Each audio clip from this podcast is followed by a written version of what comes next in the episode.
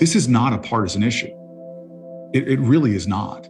And the problem often with our country is we try to reduce things into the binary world as Dem or Republican. I've listened to your show enough to know that you realize that's not the case. And we as Americans have so much more in common. The lines that divide us are nowhere near as strong as the ties that bind us. But this political industrial complex that will try to parse us along these tribes and make us believe that we're different, that's a problem.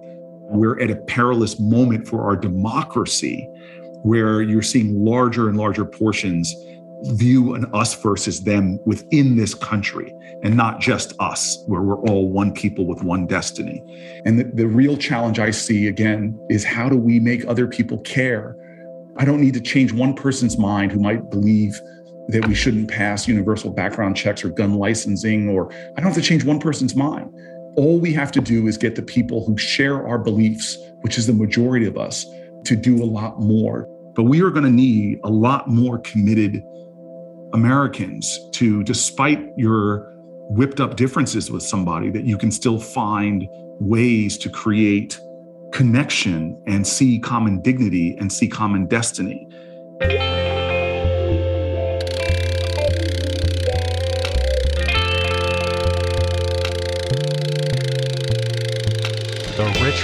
Podcast. Hey, everybody, welcome to Roll On, where two, I might add, very well dressed, sartorially conscious podcaster, one, an ocean swimming journalist and author, that would be you, Adam. The other, an ultra endurance athlete turned writer and podcaster, namely me, bring our perspective on culture, on world events, on art, sports, politics, and try to just uh, make a little more sense of this crazy world that we live in while we're at it. What do you think? I think that's the perfect encapsulation to what we do here, mm, Rich. Concise. Well, it was concise. I think concise. it's the most well descriptive piece on the roll on yet. Well, we continue to iterate on this format and play around with bringing new things to you guys. So we've got a very exciting show today. First, we're going to talk about a few interesting headlines from the world of endurance, which has kind of become our habit here. Uh, we're going to share a few things we've been enjoying respectively. But really, the thrust of today's discussion is focused on a more sobering subject, to say the least, specifically America's perplexing problem and obsession with guns why rational gun control continues to elude us and what we can and perhaps should expect to be done about it.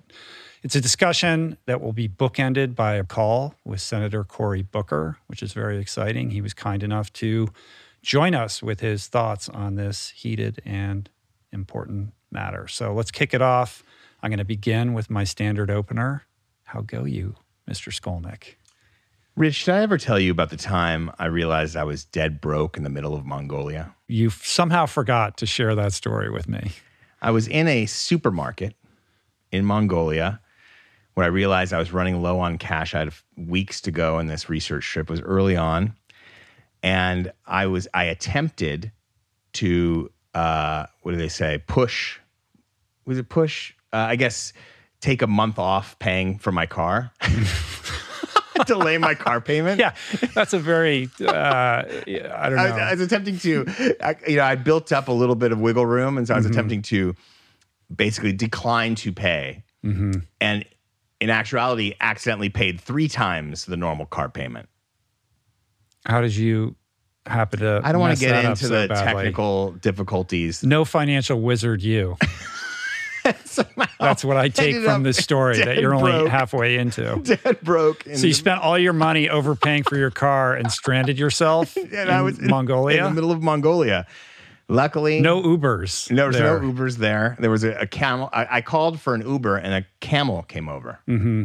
Five um, stars. Um, but uh, but luckily, my future wife, April Wong, happened to be with me.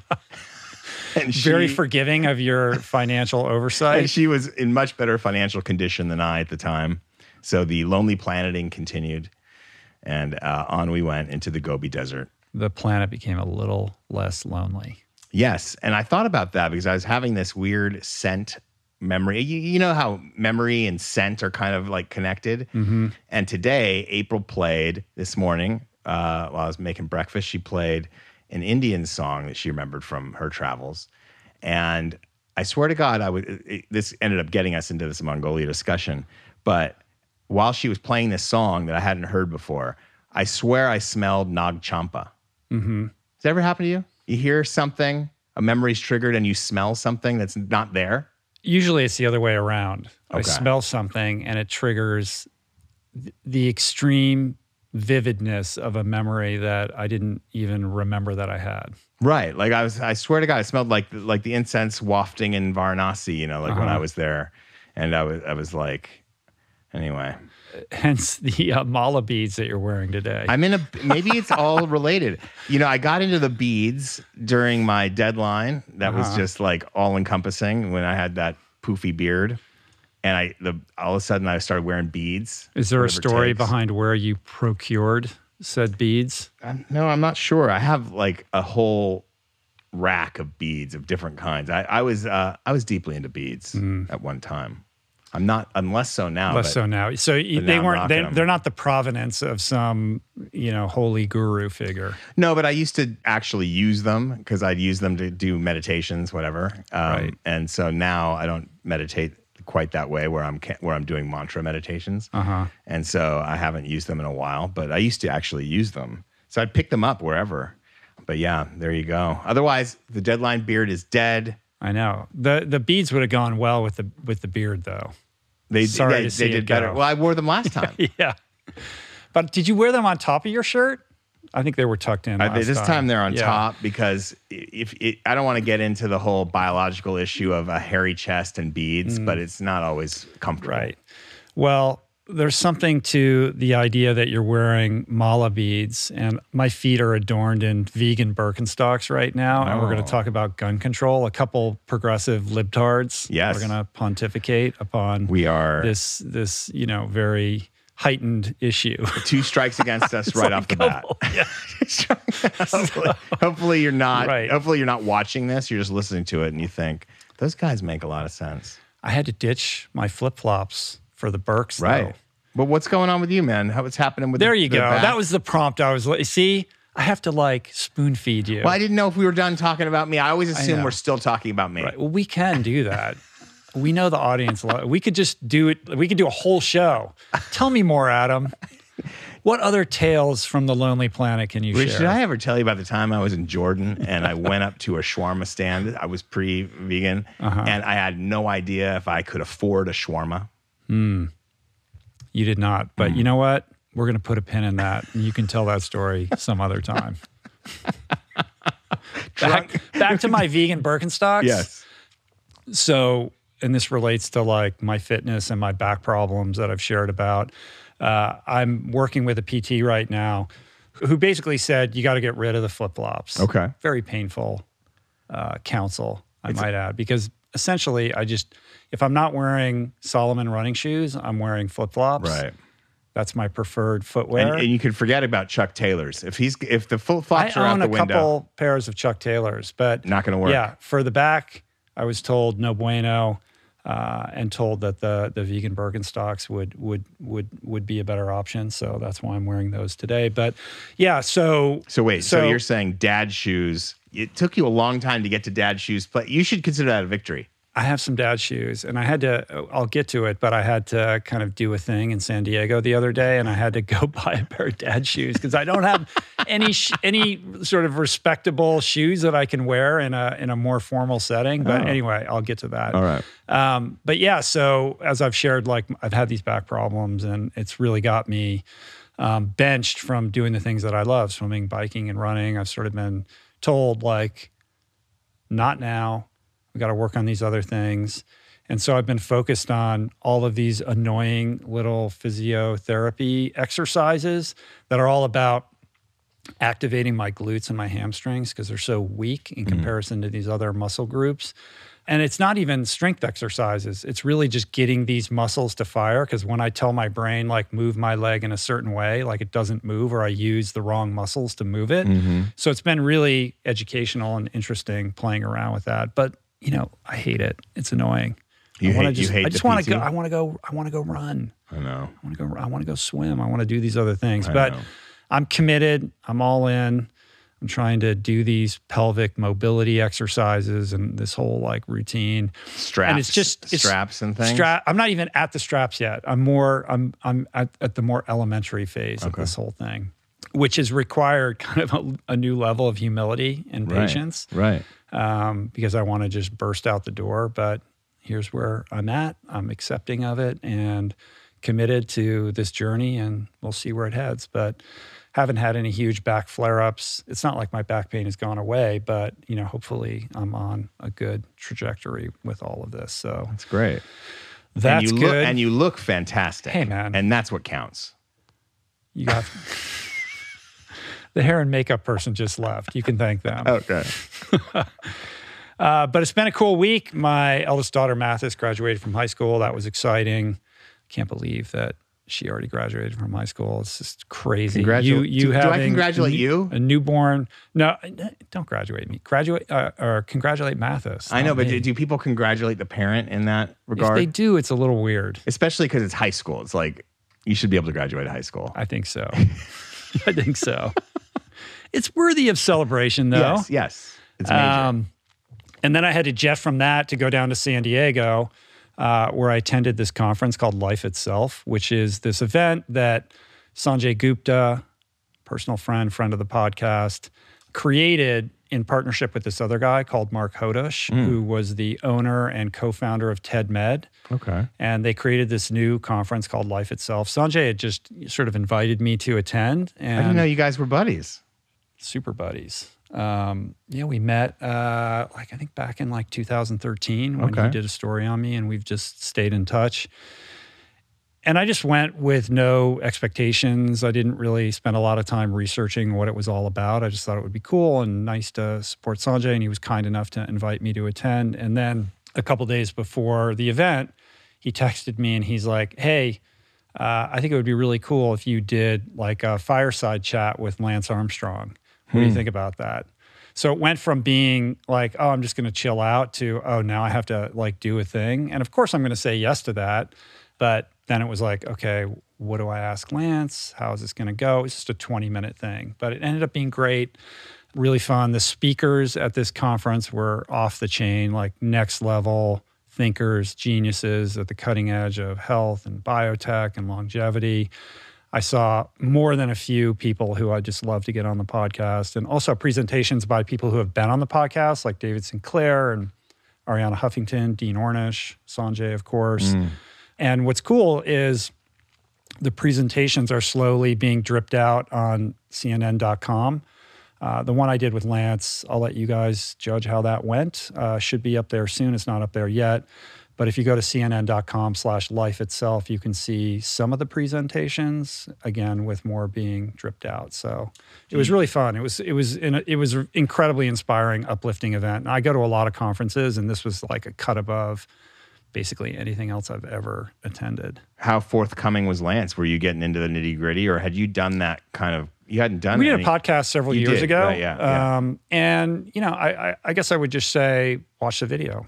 You guys make up your own mind. You know, Nice. I'll leave it there. Sounds like sounds like you were hard hitting. No.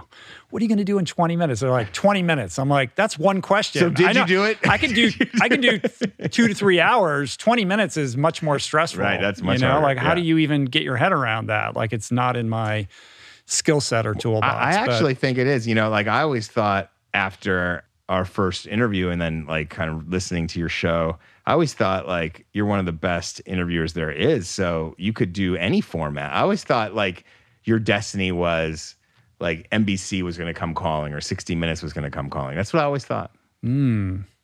Maybe this could That's be the beginning of it. Very, very kind of you to say. I always thought that. Very kind of you to say. Yeah. Um, we'll see. I like doing what I'm doing now. I know. I'm not doing this so that I can get another thing. I know. No, I'm not implying that that was your Yeah. idea. I'm just saying I, I cool. could see it. I will say it went well. People seem to really enjoy it. Um, so you guys can decide. And when it goes up, I'll share it out on social media. Beautiful. Yeah. Uh, final thing before we get into the next uh, little segment is I just want to thank everybody who joined the giveaway for the 50 copies of Finding Ultra that we're handing out to kind of celebrate the 10th anniversary. We got a big response out of that. That opportunity closes on June 9th, Mm. which is the day this podcast is going up. We're recording this on what is it, the 6th today, which is Monday. But in any case, we're going to announce the winners soon and just appreciate everybody who kind of signed up for the mailing list. And we also got a lot of cool ideas about how to leverage that mailing list uh, to create something that people would actually enjoy seeing in their inbox as opposed to feeling irritated and quickly unsubscribing. Oh, right. Or you could be like me and just never unsubscribe and just watch these emails come into your I bo- know. and start taking up residence Well, in true, your like- inbox. I subscribe to some Substacks and some newsletters, and I would say that more often than not, like I just don't have time to even read them. Right. And no matter how many times I unsubscribe from mailing lists that I never signed up for, every day I would say like 60 to 70% of the incoming emails are just from lists that I never signed up for. And I'm just constantly deleting emails. Hmm. Is that your inbox experience? My inbox experience is I never delete them, and then I have like thirty thousand emails, and then G- Gmail says you have ninety, you have one percent left, and then I go on a mad like slash and Deletion. Yeah. clear cut. I delete them as I go. Well, I delete them as I go. And then when I'm busy, I just leave unread the ones that I need to go back to. Right. And then it's a crapshoot as to whether I ever go back to them. I'm gonna start deleting as causes I go. irritation with people that, you know, I'm trying to do stuff with. Really? Do you ever? Have you ever had? I've had that once where I was just sick of getting this one newsletter. I unsubscribed, Uh-huh. and then I thought, like at the time, this was way back. At the time, I thought that there's some bot, like that person's never going to see me do They, that. they look at their unsubscribe so they know that you and then I found out Yeah. I got like, like blocking somebody on, on social media. They took it personally. They did. And they they, Yeah. they dropped me like a like a bad habit. Hey, you invited that I drop. did. I did. You I, was, I wasn't upset. All right. Well, let's start with the light before we go into the dark. Uh, we need to report back on the sub seven hour Ironman project. Uh, I think it's fair to say that this podcast is now officially a Kristian Blummenfelt Stan account, Oh, yes. particularly in light of his accomplishment this past weekend. Uh, it seems like we're checking in on Kristian every single week here because he's constantly, you know, breaking records and Right. eclipsing ceilings on what he's capable of. So oh yeah, I mean, every time he races, it seems like he's- unbelievable. He's, doing something special. So Right. So Yeah. our favorite Norseman did it again. Just to recap, in the last 12 months, uh, this guy was not only crowned Olympic champion, he claimed the WTC Series championship. He set the fastest recorded Ironman ever in Cozumel. I guess that's not a world record, though. There was some something no, about it, that. It, it wasn't. It, it's not considered uh, a world record because of the down current swim in Cozumel Right. and like something Right, we about the bike about that. distance. But then when he won in St. George, it was the fastest time ever at a world championship. But it was not the same Right. course as, as in previous Right. years. So he was most recently crowned world champion in, in St. George. And Yeah. now he's become the first ever athlete to go under seven hours in an iron distance triathlon as part of this sub seven project, which, uh, much like the sub two marathon project where Kipchoge was trying to go under two hours in the marathon, this allowed for drafting. They created a course that was very conducive to going fast. And not only did Kristian go under seven hours, he absolutely demolished it. He went six hours and 44 minutes, which included a 225 marathon, which is unbelievable. Um, there's some graphics that I found on social media that I wanted to share. and, But and these it was supposed, he was supposed to go up. He was supposed to go. This was actually a race. He was supposed to go up against Alistair Brownlee, Right. but he got ruled out. He had a stress response to his hip, and so they brought in Joe Skipper, who happened to be the guy that had been trash talking. Yeah, he's the smack talker, which makes for better television. Oh, it was great, and know? he and he fucking and he threw down. He he was not messing around. No. he was not messing around. He was ahead as you know off the bike. Right. Yeah. So Kristian got out of the swim at 45. Joe was 49. And then Joe just threw down an unbelievable bike leg going three hours and 20 minutes. Three sixteen. Or is it 316? Yeah, oh yeah, have the- those are the 316. Sorry. Oh yeah, the project. Sorry, I was looking at the projections. Um, yeah, three oh so yeah, Kristian swam 48, Joe swam 53, and then Joe threw down a 316 on the bike. That's riding 112 miles in three hours and 16 minutes. That's That's unbelievable. unbelievable. It's unbelievable. That's crazy. How's that Um, even possible? Like eight minutes faster than Kristian, but Kristian, you know, he knows how to stay within himself and not race anybody other than himself, stick to his plan, and uh, so is that a 30 mile an hour or greater than 30 mile an hour average I- speed? I, I can't do math. It's fast. Jeez. Yeah, it's unbelievable. Um, but then Kristian, so Kristian threw down. Oh, his proje- I'm sorry, I, I misspoke about his marathon. I said he ran 225, but he he ran 230. Right. and Joe ran 236. I mean, these are crazy fast. So Kristian went 644 and Joe went 647. Yes. unbelievable. And then on the women's side, they called that the sub eight project. Nicola Spirig and Kat Matthews both uh, readily eclipsed the eight hour mark. Nicola Amazing. went 734 and Kat went 731.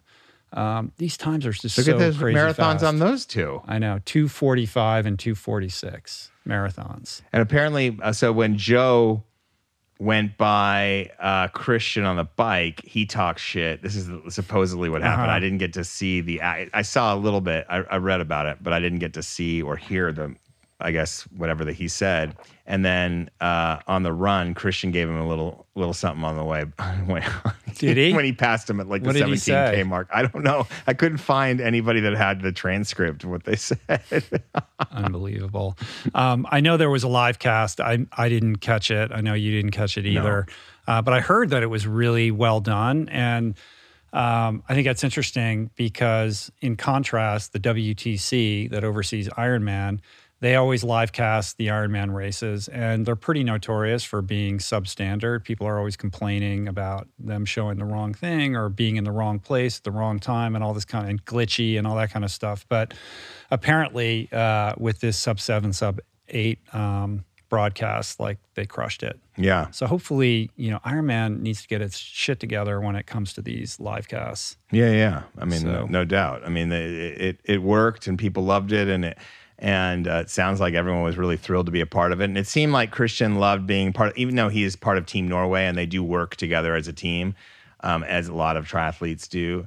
It can be you're out there racing alone, so it seemed like he enjoyed the like the big team. You know, they had like Right. obviously world class marathoners pacing them. They had uh, professional cyclists pacing them. So uh, you know, he might, it must have been fun to be in a in a pack and to be able to work that way. Sure. I mean, two observations before we move on. One, obviously the course was fast, but it really just goes to show you how significant drafting is. yeah, You know, if you can go that much faster. I mean, Yeah. basically, when you're tucked in on the bike behind a group that's breaking the wind for you, there is an effortlessness to the whole thing that makes a huge difference. So, not only does that count towards the incredible bike splits, but also allows them to be super fresh for the run. fair. Um, and the, the second observation being that let's not forget, we pointed this out in the last roll on, Kristian was not prioritizing this. This was just kind of like a one off thing for fun that they weren't even really focused on. Right. So the fact that he goes, you know, he, he went as fast as he did without overthinking it too much is kind of amazing. It, it's definitely amazing. Yeah. I mean, he, I mean, I, I wouldn't say he was fresh as a daisy on the run. He said he had uh, cramps at the 10k mark, Mm. and I'm thinking, I had cramps last night in the middle of the night as I was sleeping. so, oh, Adam. and I almost cried, but he finished his marathon. Yeah. Well, you can call Larry David about it.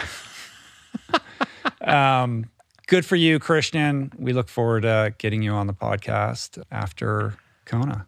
I All right. That's when we'll do it. We'll After it- Kona? we Are we going before or after? Are we doing Kona? I don't know. Probably not. oh, all right. We'll see. Uh, we're maybe. I said I would look into it, and I've done nothing to look into it since we last talked about it. So That's what I- I've done. I, don't know. All right. Well, then we're just in the same place we were Okay. last time. Let's let's check. More will be revealed. Um, the other thing that caught my eye in in terms of uh, you know news from the world of sports and endurance Yes. Is uh, this Teri McKeever story. So Teri McKeever is a legendary coach in swimming. She's been the head coach of the UC Berkeley women's team for many, many years. I think it's fair to say she's the most prominent, most victorious female coach in swimming history. Mm. I mean, she's about my age. She's been around forever. I've I don't know her personally, but I've, you know, even like way back in the day, like she was around, like everybody in swimming knows her. She was suspended and has been put on administrative leave uh, in the wake of this scandal where more than 20 current or former athletes of her have come out to report bullying and verbal abuse on her behalf. So this is a kind of you know set off a bit of a, a earthquake in the swimming world Right. as you know the, basically she's you know being one of swimming's leading coaches and the architect of one of college sports premier programs. I mean she's produced olympians and NCAA champions and all kinds of standouts both in the pool and in the the classroom for decades. She's the first and only woman head coach of the us olympic team she led a squad that included six future, current, or former Cal swimmers who earned a combined 13 medals at the 2012 Games in London. She's won four NCAA team titles. She's produced 26 Olympians hmm. who have combined for 36 Olympic medals in 29 seasons in Berkeley. So you can't argue with her track record. And yet this story breaks, and not for nothing, it was broke by the Orange County Register, which is kind of an interesting outlet to kind of break a They big a, story. they have a paywall. I know they have a paywall. But in any event, like what's interesting is the Orange County Register. It's like a little local paper. Yeah, But they but consistently break big stories in the swimming world for Yep. some reason. So Yep. whoever is on the swimming beat here is like on top of their game. Yeah, no doubt. In any event, in this expose, Uh, we learned that at least six Cal women swimmers since 2018 have made plans to kill themselves or are obsessed about suicide due to McKeever's bullying. 24 current and former Cal swimmers, eight parents, a former member of the Golden Bears men's team, and two former Cal athletic department employees have told the kind of safety and sport organization that McKeever was a bully who, for decades, has allegedly verbally and emotionally abused, swore at, and threatened swimmers on an almost daily basis, pressuring them to compete or train while injured or dealing with chronic illnesses or eating disorders. It just goes on and on and on. It's like it does not paint a very good picture. And uh, no. Sounds know, I like think the uh, like the Bobby Knight of the swim right, of it's the sort swim of game. It's so, so the broader kind of conversation around this is around this philosophy of coaching, that Bobby Knight school of coaching, that win at all costs kind of philosophy. Right. Uh, we're we're kind of seeing the end of that for good reason. Right. Like there was a period of time. I mean, back when I swam, my coach exhibited a lot of these, you know, some similar tendencies. Who was I your would coch? Skip Kenney, Right, Skip Stanford. Kenney. Like he Right, was, you know, I thought he got he, hardcore. he he he got deposed on a similar situation. Well, right? ultimately, his downfall was the result of he had a personal grudge against one particular swimmer named Jason Plummer, Okay. who recently passed away this past year. I think we talked about it on Roll On. Yeah. And he hated Jason so much that he doctored the record board, like the all time performance list, and removed Jason's name from the record boards, even though Jason had had swum times that would have uh, you know allowed him to be on those lists. Jason called him out on it. There was a big scandal, and ultimately, you know, Skip had to step down. so he, but it was- on cooking the books. That's he was it. cooking. He, he cooked the books, but Yeah. then there was there's a lot of other stuff, and we don't need to get into it now. But the point being that you know he was pretty hardcore, and this was the '80s, and Right. that was a time where you could get away with that stuff. And maybe even get praised for it. Like it was it was Definitely, sort of those a- people. a mark Bobby of Knight pride. was revered by these Yeah, basketball exactly. journalists. So culturally, we've moved forward, and thankfully, this is no longer acceptable. I had no idea. I mean, I'd heard stories that Teri was a hard charging coach, but I had no idea the extent to which you know this this was going on. So I read one of these stories that you had up there, um, the more recent one. Apparently, like because the athletic director is saying all the right things now, but apparently was sitting on this information for ages. well, and apparently been- it's been going on forever, right, and he and he's been he's been fielding these same complaints that the OC uh, registered journalist has has now documented. Mm-hmm. Right. This is like prize winning stuff because he's he's uh, he's shaking the core of this Right. incredible swim program. But apparently, like they were contacted then by someone who was supposed to be like an assistant coach there that maybe they thought was taking over, and the swimmers came to what they thought was a meeting, and she was there, and she's like, and basically said, "Are you guys ready to swim?" And they all bailed, Right. And then you know, like he had to chase them out, or she had to. I don't Jesse so so and so. I don't know if it's a male or a female, um, but so like even as this was ongoing, Teri was still there, basically trying to hold court, Right. And then finally, that's what was the last straw, and they they made the announcement.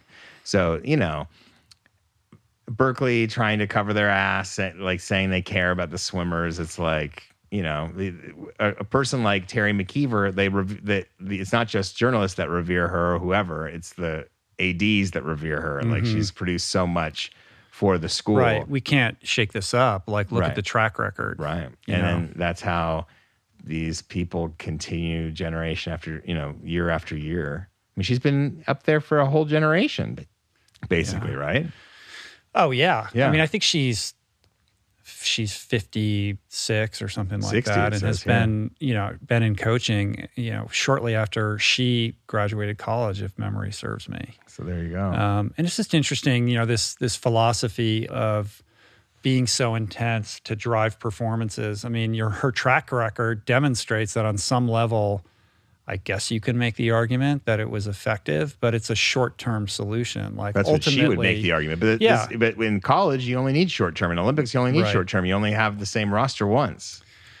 I just never responded to that. No. And I just don't think like now with everything that we know, it's unacceptable. Like you want to bring out the best in your athletes, like empower them, give them agency, make that coach athlete relationship a collaboration where there's open communication and a sense of empowerment.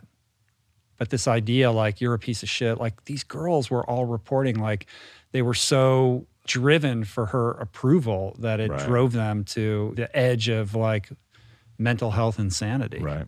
So, anyway, Well, another one down. uh, yeah, I know, right? Like, how many coaches are are still out there who are behaving badly like this? Probably a lot. I would guess a Yeah, lot. I know. I would guess a lot.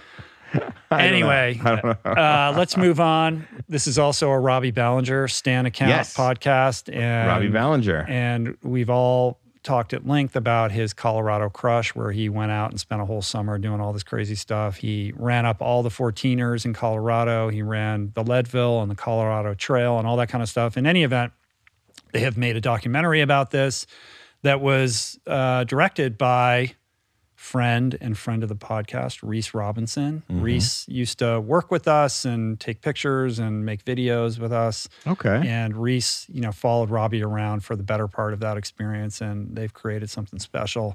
It's going to debut on on uh, June eighth on Robbie's new endurance platform on YouTube, which is called what is it called? There's The Audacious. Report.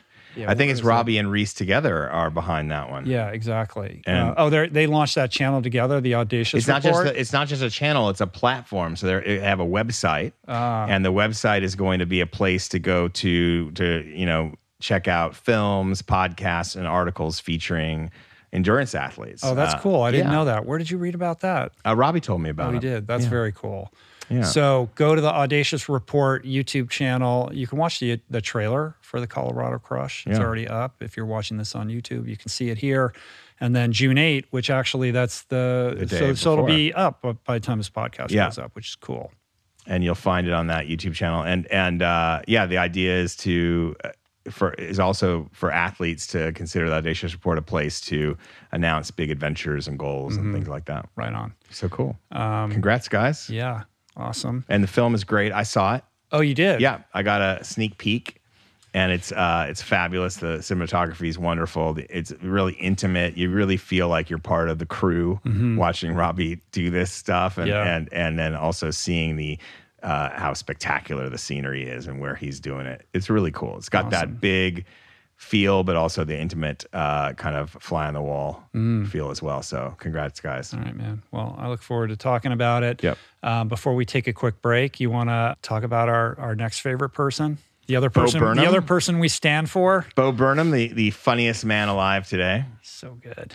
He is the funniest man alive, Yeah. right? He's pretty damn funny. I think he's the funniest guy. alive Geniusly talented, Yes. Creative person. Um, he released uh, outtakes from his special that we talked about at length on the podcast. Yeah. Inside, where he just strings together on YouTube for free uh, all this stuff that didn't make it into the final cut, and it's an epic watch It's that I highly amazing. suggest everybody. Check I, out. I I think I have ten minutes to go. I've been just I've just been nibbling Yeah. on it. It's got outtakes of stuff that you'll recognize. It's got completely new numbers that Mm-hmm. he never put into the podcast, including I mean The- in- the- into the, the film, show. including a podcast. Right. uh, That's the one deal. that's that seems to be resonating on social media Right. and getting shared the most. So it's it's pretty transparent who he's poking fun at Yeah. in that, uh, and I'll just leave it at that. You guys can check it out, but it's pretty incisive. yeah, and and and there's some more uh, Jeff Bezos trolling, which I'm always here. I for. know there's a couple things in there, but he just can't get off the Bezos obsession. I, I think like now he would do an Elon. So like if he was making the next one, don't you think Elon would be Yeah. someone he'd go after? I love the fact that he's such a prolific creator and really a product of social media and YouTube. Yes. but he's mature enough now to really not participate in the social media ecosystem other than to tweet like once every eight months that he has some new thing out to share with everybody Yeah. and everyone goes wild Yeah, yeah, yeah. you know good for him He's uh I feel like somehow this was more depressing though than the actual film. I still have, i've only watched a couple clips so i haven't had time to sit through Pretty and go through the whole thing Pretty fun. um, but bo if you're listening i'm going to remove adam from his seat and place you there if you're ever so inclined oh. it would be an incredible podcast. Not not on the Well, roll so line, I just to have a one to one. I- can't- You could be can't- here. You just can't, can't- sit. I you can't can't sit in that. You can't sit in that chair. he would sit in that chair. Okay. Um, all right. Let's take a quick break, and then we'll come back with our main topic.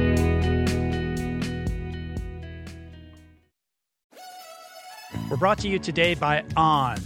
I am a total gearhead. I love researching the latest technology for the sports I enjoy. And I've learned that people often overlook apparel.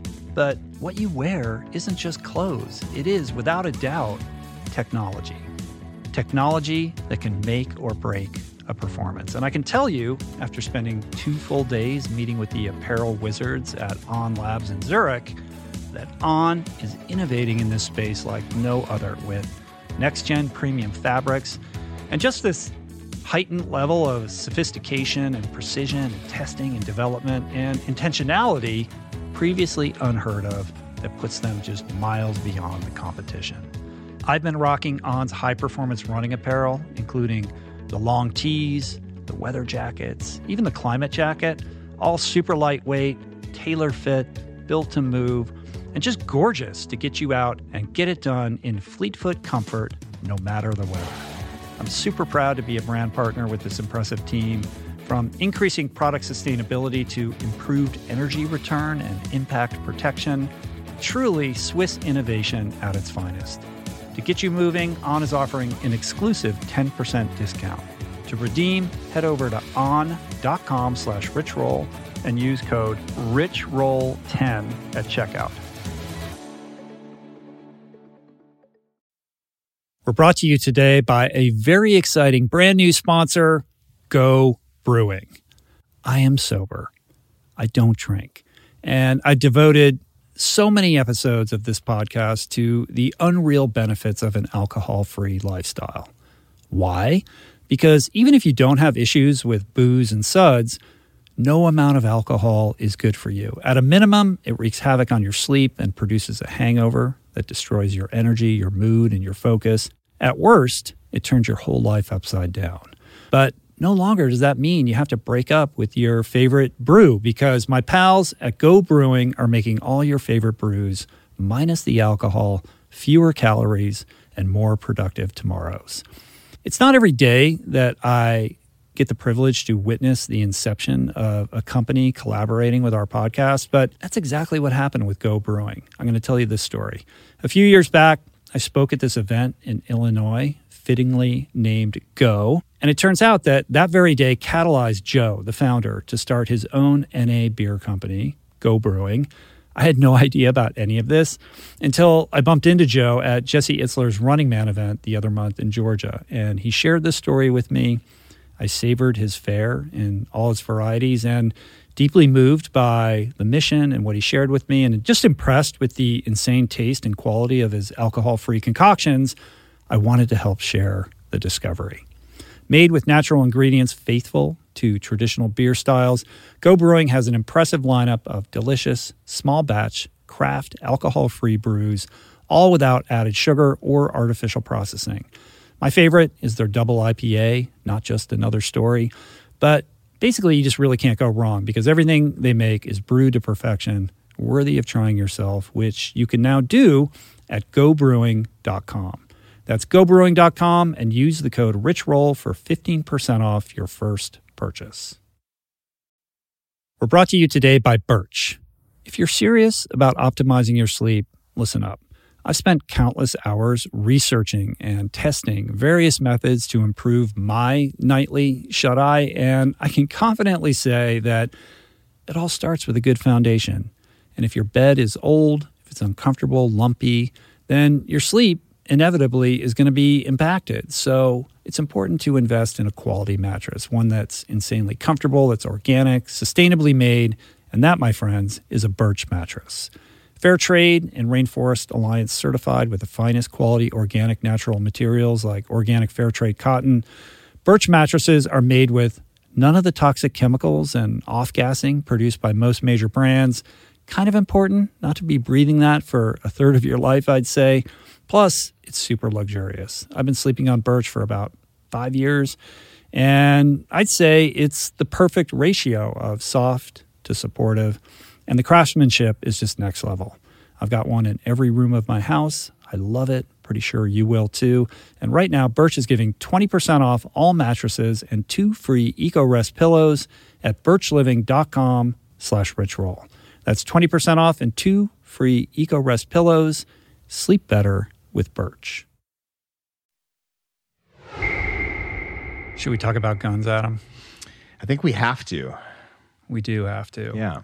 How do we do this though? It's so difficult to figure out how to approach this subject matter. It's so devastating and unwieldy um, and uncomfortable. You know, I think we can all agree that what we've borne witness to just over the last couple weeks is heartbreaking to say the least.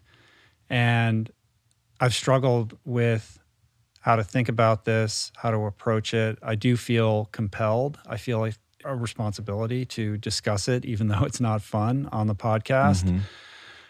But how do we structure this? You have a thought? Yeah, I mean, I think if we frame it like this is this is the deal. So we're 23 years since the Columbine massacre, which was mm-hmm. shook everybody up. That was in a high school outside of Denver. A decade since Sandy Hook, which I thought at the time would have been the event that spurred action because there's nothing you could you couldn't imagine a worse thing than what was it kindergartners being targeted mm-hmm. by a madman with an AR-15 and then we're only 10 days since Buffalo since that racist massacre in a in a supermarket um, where 10 died.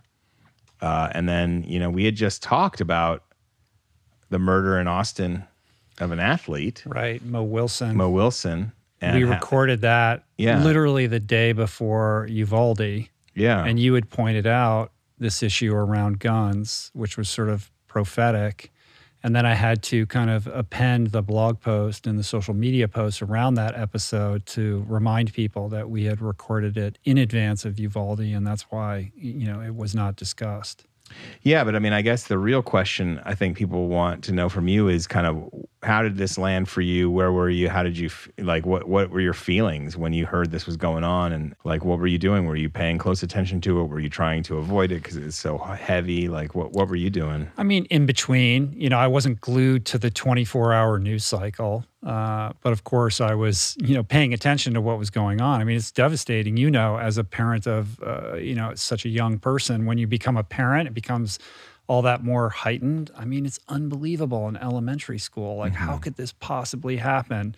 And when you think about the 23 years since Columbine, and the decades since Sandy Hook.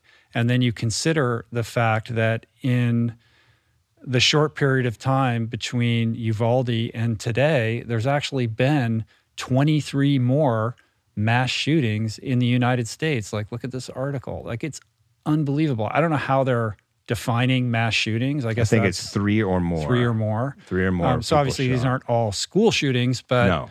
it's really devastating. And it's so strange that no matter what happens, we can't seem to move forward in any kind of meaningful way to address this problem. So I want to talk about that, of course. Um, I don't know that I can offer anything that hasn't already been said, particularly with respect to like the emotional experience of what we've all collectively experienced. Yeah, I mean, I think it because it, know. unfolded, it was like, I mean, I was busy day after day during this whole thing, and it, at some point, I plugged into it right around the time when we started to realize that the police line on this thing was some bullshit, and that there were complications, Mm-hmm. uh, to say the least, in how they addressed this problem and how there was somebody Yeah, alive that's a whole other right thing but like went down. yeah and so then when that was going on is when i kind of plugged into it and it was just you know when you have parkland and columbine then you have sandy hook and uvalde you just It's hard not to be super angry about the whole thing. you're I mean, angry It's you're, so you're, you're- outrageous. You're, despairing you're like you know in my house we we are friends with a lot of families with young kids obviously and and the moms are just like you know looking for other places to live you know like that don't have this problem uh, th- let me give you some statistics i found to show you why people are kind of leaning in that direction gun deaths so far in 2022 just so far the first six months not even full six months five months and change 18,697 gun deaths. Of mm-hmm. those, 8,335 are murders, 10,362 are suicides. Hold on, let me just interrupt you. Yeah. These statistics are coming from this site called gunviolencearchive.org. And in the time between you jotted those stats down in this outline, On Sunday, yeah, then, you know, earlier today, that gun death total was at 18,700. And I just refreshed it just now and it went up to 18,713. Right, Like so- it just, it, get, it notches up minute by minute. right? And they, they have uh, you know they have 7,500 sources. They're they're getting law enforcement reports. They're getting government uh, sources and media sources. That's how they're. It's kind of like, I guess, farming the internet to come up with this database, and uh, 284 murder suicides. That's a plus four since Sunday. Uh, 246 mass shootings in 2022 already. 12 mass murders. 153 children under 11 were killed. 320 are injured. I know this is hard to hear. I'm not trying to make it worse, but I think it's important for us to understand this as a baseline for the rest of this conversation. 554 teens killed, 1,451 injured, 25 police officers killed, 162 injured or killed, 485 gun events used in a defensive situation. So that's 485 in a defensive situation, 634 unintentional shootings, and 512 school shootings in the United States in primary and sec- or secondary school since 2014. Right. So, amongst all of those statistics, the ones that jump out to me as most egregious and, and heart wrenching are 153 children under 11 killed and 512 school shootings in the US since 2014. This And- is not a problem that other countries have. This No. is completely unique to the United States.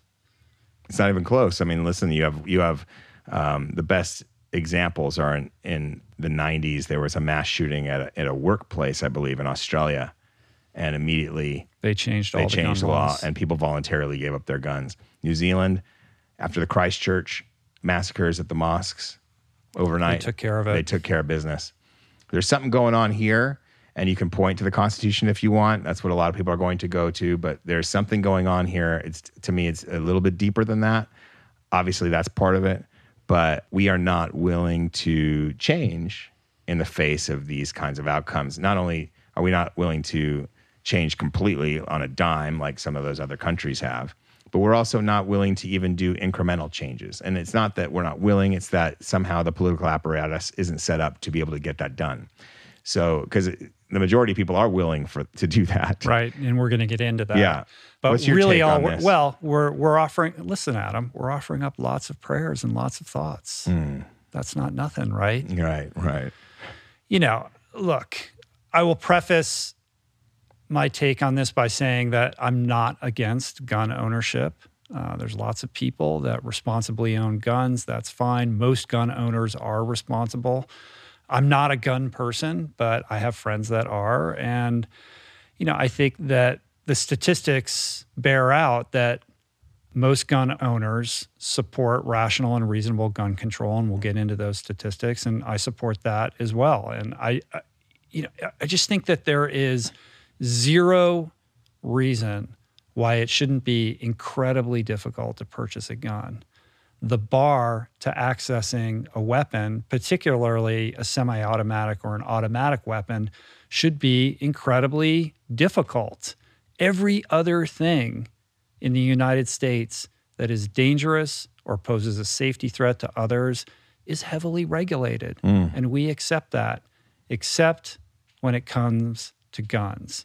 And we'll get into the reasons, the culture, how it roots into the Second Amendment, and all this sort of stuff. But as you pointed out, other countries with responsible gun control just do not have this issue. So, yeah, I'm fed up. I'm despondent. I'm sick of the thoughts and the prayers.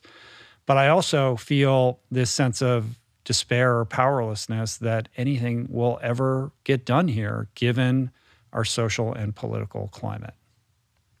Yeah, I mean, I, I completely agree with you on everything you just said.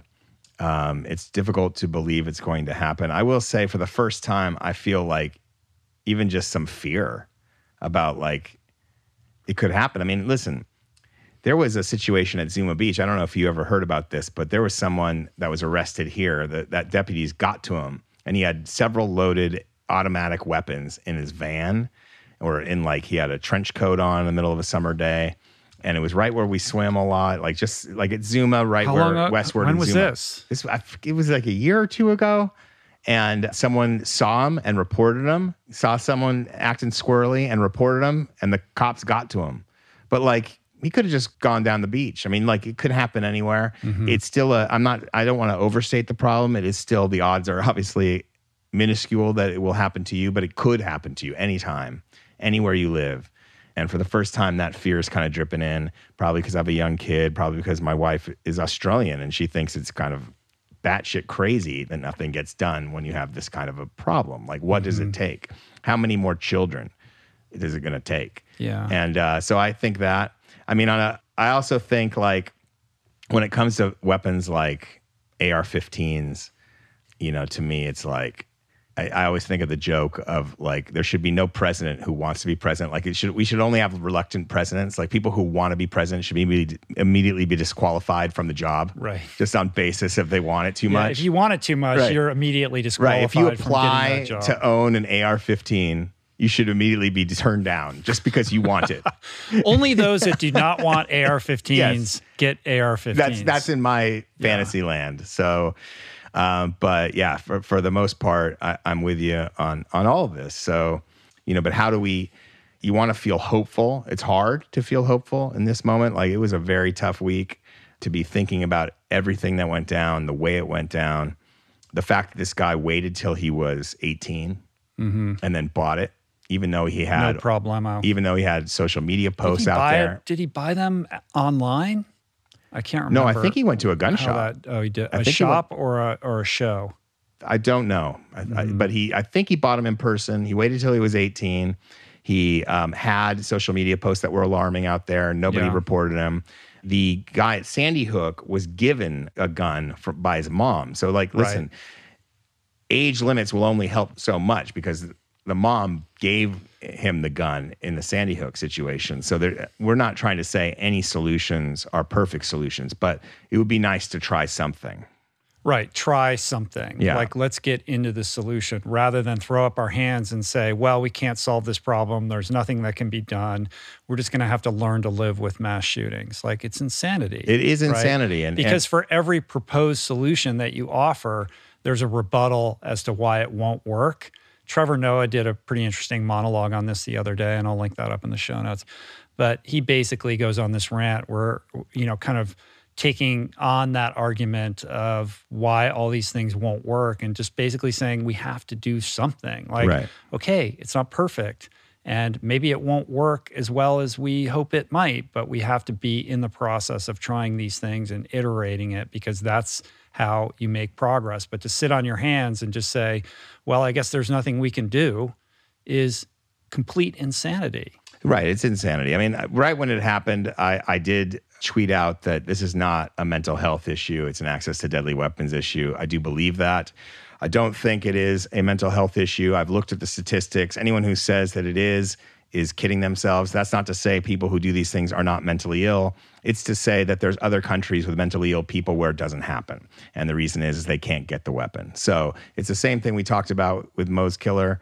If she was just upset and distraught and like having a breakdown, but couldn't fire a weapon, Mm-hmm. you know, there'd be three lives that would be radically different right now. Yeah, And I not mean, to mention sure. all the family. That members. doesn't mean there isn't a mental health problem. Clearly, there's a mental health problem, and anybody who goes into an elementary school and shoots it up is mentally unhinged. Of course, but the fact that we have mental health issues in this country is not the reason it happened. No, it's the free, unfettered access to guns Right. that allows the mentally unstable person to perpetrate the harm. That's and that's it. what needs to be addressed. Yes. So, why don't we go through all of these things? Yep. And just as a caveat before getting into that, on the subject of AR 15s and mass shootings and school shootings, in order to be kind of intellectually rigorous about this, I do think it's important to point out that, of course, the mass shootings and particularly the school shootings are going to capture the headlines because it is so devastating.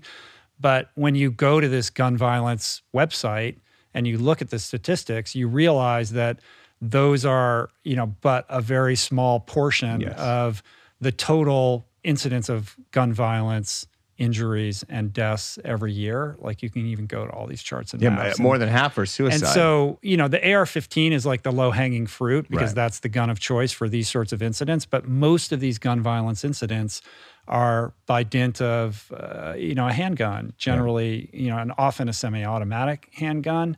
We'll get to some reporting around this, but David Frum has been pretty good on this subject matter as a traditional conservative voice writing in The Atlantic about this topic. And um, he has some pretty insightful things to say about how we think about the school shootings versus the bigger problem that goes less addressed because it's so persistent and endemic to our culture, which is just gun violence and you know private gun owners in their home and how when you have a gun in the home, even for self-defense reasons, it becomes a catalyst for a lot of this harm that we're seeing. But in any case, you know, to kind of go through these opposition points, you said the first one, which is this is a mental health issue, not a gun issue. which is like the first thing Right. all the Republican leaders. I think it's both. You know, it annoys me that we have to pick one or the other. Of course, it's both. Like, can we not talk about this in a nuanced way? We have a gun issue and we have a mental health issue. There are mental health concerns. Like I said, nobody shoots up a school if they're not mentally unhinged. And we also can't extricate these individuals and the harm that they're perpetrating from the impact that social media is having on radicalizing these individuals. There's a New York Times article about this that, That certainly you happened shared at- with me. yeah, that certainly about the Buffalo, Buffalo. guy, and Yeah, they kind yeah. of go through his entire social media diet, and they can pinpoint like where he, you know, gets activated and how he becomes more inclined to violence Mm-hmm. by tracing the videos he was watching, et cetera, et cetera, Mm-hmm. et cetera. So, you know, that's the larger issue also that comes into play. And I guess my point being that this is not a uh, something that we can look at in a binary context. Like all these complicated things are coming into play, not the least of which is gun culture, right? Yes. When you're seeing on social media these families where they're all holding their AR-15s and things like that, like what is the message that we're sending? and how is that being interpreted by young people? So, in my opinion, we do need better mental health programs. But the truth of the matter is, for all the decrying about how this is a mental health issue and not a guns issue, you know, the Republicans or the right have really done very little on either front. It's Right. you know, it's sort of a talking point to say it's a mental health issue, but it's not like they're hard at work in addressing that.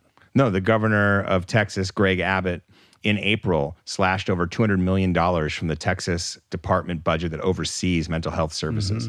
And as soon as Uvalde happened, he said it was a mental health issue. Um, Mental health has never been an issue that Republicans have championed in any in any budgetary kind of way. It's always been kind of a scapegoated thing. And so this is what's happening. So, but when you say it's a mental health issue, not a guns issue, and then you do neither, you know, why are you in power? That's the one thing I, I want to like when this something like this happens, right? You're in power. You wanted power. You're there. How can you possibly want to be a power player and have see something like this happen and do fucking nothing? because you're inferring that the reason they're in power is to represent the people's best interest when in truth power is there to basically extend power right, Right. and in order to extend power you have to play to your base and you have to appease the people who are funding your campaigns So you get to power and your service is power itself. It's not the children that you are supposed to care for. it's just insanity. I mean, that leads to the next opposition point, which is my favorite. We need to arm the schools with militias, and we need to, you know, restrict ingress with having just one door, Right. you know, in and out of these schools. How, how would fire departments Let's create feel a fire that? hazard Right. out of it. I mean, this idea, you know, and and sort of Ted Cruz is the face of this one. Mm. Like, let's just make sure that there are armed militias outside of every school, and there should just be one door. Mm. Like, does he actually believe this? You know, Because to me, I'm like, you're either stupid or you're a liar because this is just more insanity. Let's not look at the real issue here, which is how a young person has such unfettered access to a powerful weapon that can destroy so many people. Instead, let's skirt around that and come up with this other absurd rationale for addressing this situation so we can sidestep gun control altogether. I don't think he's stupid, but didn't he? he can't believe in his heart of hearts that this is a real Did- that that is a, a viable solution. I have no idea. Didn't he go to the NRA? Didn't he? Isn't he one of the few people that turned up there and spoke at the At NRA, the NRA convention? conference? I believe he was. I don't know. I think he did. Well, one thing I know for sure is that when the Uvalde funerals began, he was playing poker and he shared a video of himself playing poker, which at the very, to give him the most charitable interpretation of that is in unbelievably poor taste. So I, I don't understand the mentality of somebody who thinks that that would be a good idea to share that video of him playing poker on social media in the midst of this crisis and to literally look at camera and talk about patrolling schools with militia, basically saying that the solution to this gun problem is more guns, which is all the more absurd by virtue of the fact that the police completely bungled their ability to manage the Uvalde situation and allowed this kid to go into the school and sat on their hands and did nothing and even prevented parents from jumping into action. Now, when you have a kid who's wearing a bulletproof vest and he's completely armed to the gills and he's got all of these jacket, you know, like the the ammunition. uh, Oh, no, the, the the yeah the um the, cartridges. the cartridges Right. exactly Yes. and this automatic rifle and then you have cops who are they're not on an equal footing with that and No. they're afraid of their lives so but so- you're supposed to put your life on the line for children if you're a cop. I mean, so you're supposed to. but basically it's exposing yeah. the fruitlessness of that option Right. I mean, my you know, it didn't work. Um, I have family members that have guns. I have no problem with people who are gun owners responsibly. I will say it takes a special kind of asshole to go to an NRA conference days after the Uvalde massacre. That's my feeling Mm-hmm. about it. Like, if you go there, whether you're a spectator, a purchaser, you're, you have a gun show, you're speaking there. That What's says A lot, interesting- that says a lot about your priorities, man. What's interesting about the NRA and the power that it wields as a lobbying organization yeah. is that it's completely out of step with its membership. Because if you look at the polling and the statistics, you realize that people overwhelmingly support rational gun control. Like yes. you, you pulled together some polling on I this. Did. You want to go um, through it? Yeah, maybe let's just go through that right now. Okay. So the majority of Americans support the right to own a gun. That's just the facts. 40% of households have at least one firearm. A lot of this is from this Pew Research uh, study that came out in September 2021. So they did a lot of polling on it, on this issue, and, and from a variety of vantage points and came up with this. So the majority of Americans do support gun ownership. 40% of households have at least one firearm. But three quarters of Americans believe gun violence is a big or moderately big problem. And uh, 53% favor stricter gun laws. That's as of April 2021. We know that the number has risen since Uvalde. There's been some polling since then that has shown that that number has gone up, possibly approaching 60%. That might seem low. Um, but remember, is, there's an urban rural divide going on here, and people in the in rural areas will have more guns and will favor having them a lot more than the urban resident. Um, there is, let's see, 87% of Americans, that includes 85% of GOP voters, want legislation that prevents mentally ill people from buying guns. 85%. 87 G- and 85 of the GOP. Okay, yes. yeah. right. 85% of GOP so that's voters. great. Like, that's a really powerful statistic. Yes. And 81% favor strict background checks. That's an overall 81. 64% want to ban high capacity magazines. That's over 10 rounds. That's mm-hmm. what you were mm-hmm. talking about. Right. Magazine. That was yep. the word I was yep. searching for. Yep and 63% want an outright assault weapons ban like we had for what 20 years or so. That just expired not too long ago. Mm-hmm. the most alarming statistics i could find though is this recent cbs news poll. I think it was it came out today maybe the last couple of days. 44% of republicans now say that mass shootings are something we have to accept. It's so strange to hear that in contrast to this polling that 85% of gop voters want to prevent mentally ill people from buying guns. Right. Like, how did those two things square with each other? I think it just square. There's a percentage of that that want it to change, but don't think it will. So therefore, mm-hmm. they are kind of more like it's not going to change. Therefore, we need to accept it as it is. And there is some reporting. Like if you look at the more conservative uh, judicial branch. It's gotten more conservative. It's gotten it's hewn more towards constitutional conservatism, which means Second Amendment, kind of taking it literally to a point where it really never was intended. Remember when the Second Amendment was written, people were shooting guns with muskets, and it was like one little ball, mm-hmm. uh, and it took like a couple of minutes to load that thing. And now it's a different story. Of course, which is yeah. why it's problematic mm-hmm. to be a strict constructionist or to try to intuit, you know, the hearts and minds and the manner in which the founders, you know, meant these words to be put into use. Yeah, why don't you get into the Second Amendment? I know you had some stuff on the Second Amendment. Yeah, well, I mean, I think you know, it's it, it, as we kind of go through all of the uh, you know opposition points. It's like, well, we have a Second Amendment right to bear arms. You know, the Second Amendment specifically, to quote it, says a well regulated militia being necessary to the security of a free state, the right of the people to keep and bear arms shall not be infringed. And when you kind of parse that and try to understand what it's saying, you can't help but think, well, what does well regulated mean? What does militia mean? And all of these words and phrases over the years have been interpreted by the judiciary to the point where we've broadened how we define those things to the extent that we allow people to bear arms in the way that they do today.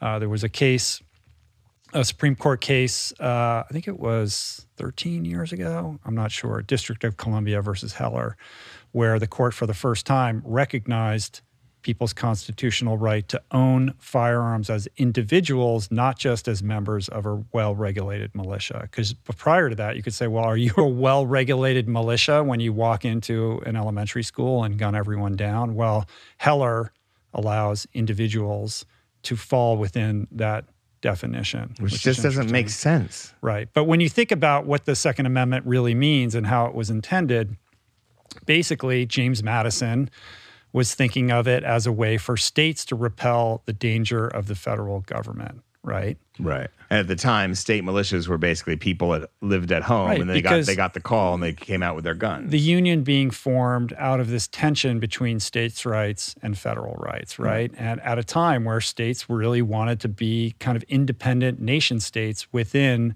the republic. We think about our country as a democracy, but it's really a democratic republic. What are the states' rights vis a vis the federal government? And what should happen if the federal government extends the boundaries in the exercise of its power? We need to reserve the right for people to rise up against that power, which makes sense. But nobody, like to your point of muskets, nobody could have imagined guns progressing to the point that they are today. And I don't think any founding father, if they had been, you know, given a looking glass to see what's occurring today, would interpret what they meant by the Second Amendment to allow what is unfolding before our very eyes in real time, day in and day out. Yeah. And so that one case basically is what expanded the aperture from well To regu- regulated uh, militia to individuals. Right. So it allowed people to bear arms in their homes. Right. But it was not unlimited in scope. It did not permit the right to keep and carry any weapon in any manner whatsoever and for whatever purpose. So there were sort of, you know, restrictions on that. And what I mean by that is it, it is totally constitutional to impose conditions and qualifications on the sale of arms, like universal background checks. Nine out of 10 support this. We went through the polls.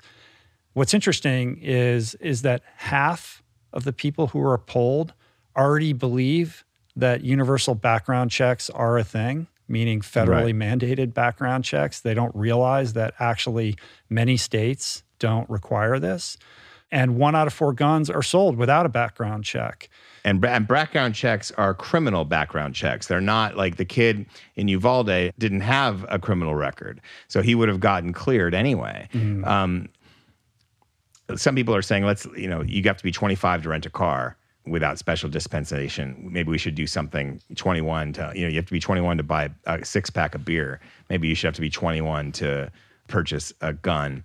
But there's a columnist at the New York Times, uh, Ross Douthat. I don't forget how to. Uh, I don't yeah, know. I know him. Yeah. uh, Duton. He, uh, yeah, I have that he- opinion piece here. he is saying, look, instead of doing that, why don't you make it really hard for troubled young men to get these guns? And one way of doing that isn't an outright ban or an age limit, but if you are a young man and you want this gun, well, then you have to go through a lot more hoops than a 50 year old. Sure. Or, you know, uh, so the, and the hoops would Seems include reasonable. uh, uh, like a social media audit, audit, two letters from people who can vouch for you in writing that you're not, you know, a, a strict background check, some counseling, perhaps, um, something real, something like, how about if you just required a, a class to be able to be licensed and then to buy a weapon? If you just had to take a class like driver's ed, Like driver's ed, yeah. and you had an instructor in front of you, you would weed out a lot of these people. If you just had to take a class, like just that. Mm-hmm. but there's nothing we can do, Adam. right. We can't do anything about this problem. I, I can't wait to talk to Senator Booker about this because I know there's a group of senators, a bipartisan group, trying to hash out something to get something moving. We'll see if that prevails or Right. not in the next weeks. But um, It's so frustrating and infuriating that we can't get off the dime on this. I was listening to Scott Galloway the other day. and It's sort of like, okay, we understand where the right sits on this. Um, we understand the left's perspective on this as well. Why can't we move the needle at all? And he called it a war between the wrong and the ineffectual, right? The Yeah. left not being able to basically accomplish anything and the other side being wrong-headed in how they're thinking about this problem and their reluctance or failure to address it at all. You know, I was looking, I was thinking about it, like why are guns so uniquely American? And you think, from a storytelling perspective, where I always default to, we're a country born of revolution and bondage, where guns played the key role of liberator and oppressor. We had the Wild West and expansion, the manhood that came along with the guns, the High Plains Drifter, the John mm-hmm. Wayne shit that happened in real life in 19th century, and then obviously on the big screens. Then you had in the 80s kind of this hip hop culture where guns became a, a way of life in the inner cities and kind of manhood as well as dominance. But other countries love westerns and hip hop and they don't have our problems. So then you come back around to this bigger problem. And it's not just access to firearms, but like, what is it about us? Like, why do we lack empathy and responsibility for one another? in a way that other countries don't. And I really do believe that we do have that problem. Like we don't care about another's welfare as much as our own here.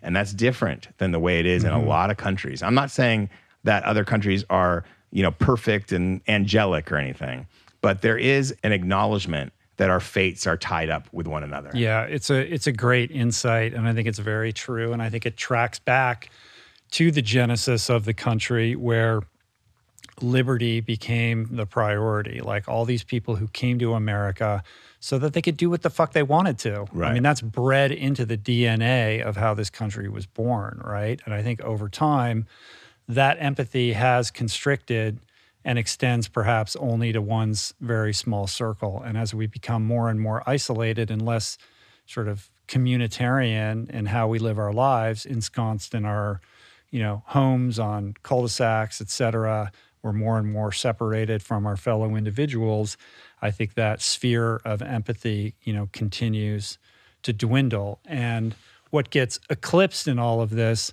is the other side of liberty, which is responsibility. Like you can't have liberty without responsibility. And in the United States, people are gung ho for liberty, but when it comes to talking about responsibility, no one really wants to rise to that occasion. And this is something I talked at length about with Ryan Holiday when he was on the podcast recently. Um, we didn't talk about it in the context of guns specifically, but it's certainly applicable to that. Like, we want what we want, and we want to be able to do whatever we want to do.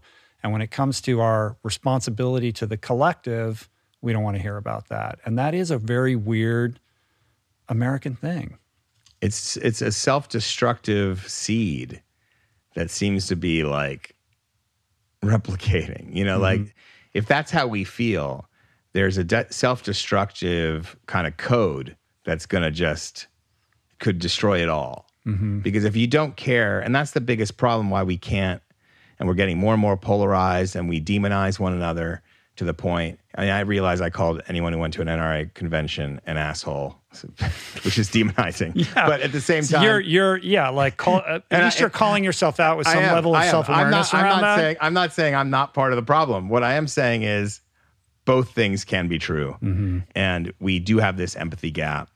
And until we start to respect one another and care about each other's fates, the problem is it does feel like when you're on the left it does feel like we care about people's fates more than the people who are the strict individualists, which are tend to be on the right. And so that's kind of comes with its own thorny inability to then talk to each other because no one likes being talked down to and no one likes someone who's a selfish mm-hmm. person. So we have to figure out a way to look past that hopefully that's going to happen. That's what senators and congressmen are supposed to be able to do, right? right. That's what politics is about. Which is why, you know, I, am so interested to talk to Senator Booker. Like, why is this such an intractable problem? Like, what is the lived experience of being in the Senate, being passionate about this issue? And not being able to kind of get any traction to get things voted on at the very least. Like, how are those obstacles created, faced, met, and hopefully, you know, at some point overcome. Well, and how do you live with yourself if you're on the other side of it and your your your whole goal is to scuttle votes like this? Like, how do you live? Like, do people live in an absence of guilt? And like, right. I live with guilt. It's hard for me to wrap my head around. yeah, like, like, the mentality of somebody right. who who is trying to prevent all of these measures from going into effect. I mean it is Occam's razor. Like you can say whatever you want and throw all those oppositional arguments out there. We need to arm the schools with militia, you know, the ad hominem attacks. You're just a, a libtard, Second Amendment, you know, whatever. But ultimately, like, what is the most obvious thing that we could do right now? We can restrict access to deadly weapons from people who are not suitable or mature enough to handle them. Right. Like, can we not at least accomplish that? We all agree on this. Right. It People that like- are trying to block this from getting passed or being put into into motion, I, I have a really hard time trying to understand. And you know what? Maybe I'm missing something. The other argument being like they're they're going to take all your guns away. Like nobody's saying that. No. We're just saying That they're Let's getting that be because reasonable it did here. happen in Australia, right? So that's what happened in Australia. But they passed a huge kind of all-encompassing gun control measure, and people did give up their. Mm-hmm. they don't have a Second Amendment. and they don't have a Second Amendment. I also think it's funny these people running for office, how often they're disparaging government. Like you know, Marjorie Taylor Greene does it all the time. Right. She, by the way, she works for the government. She is part of the government.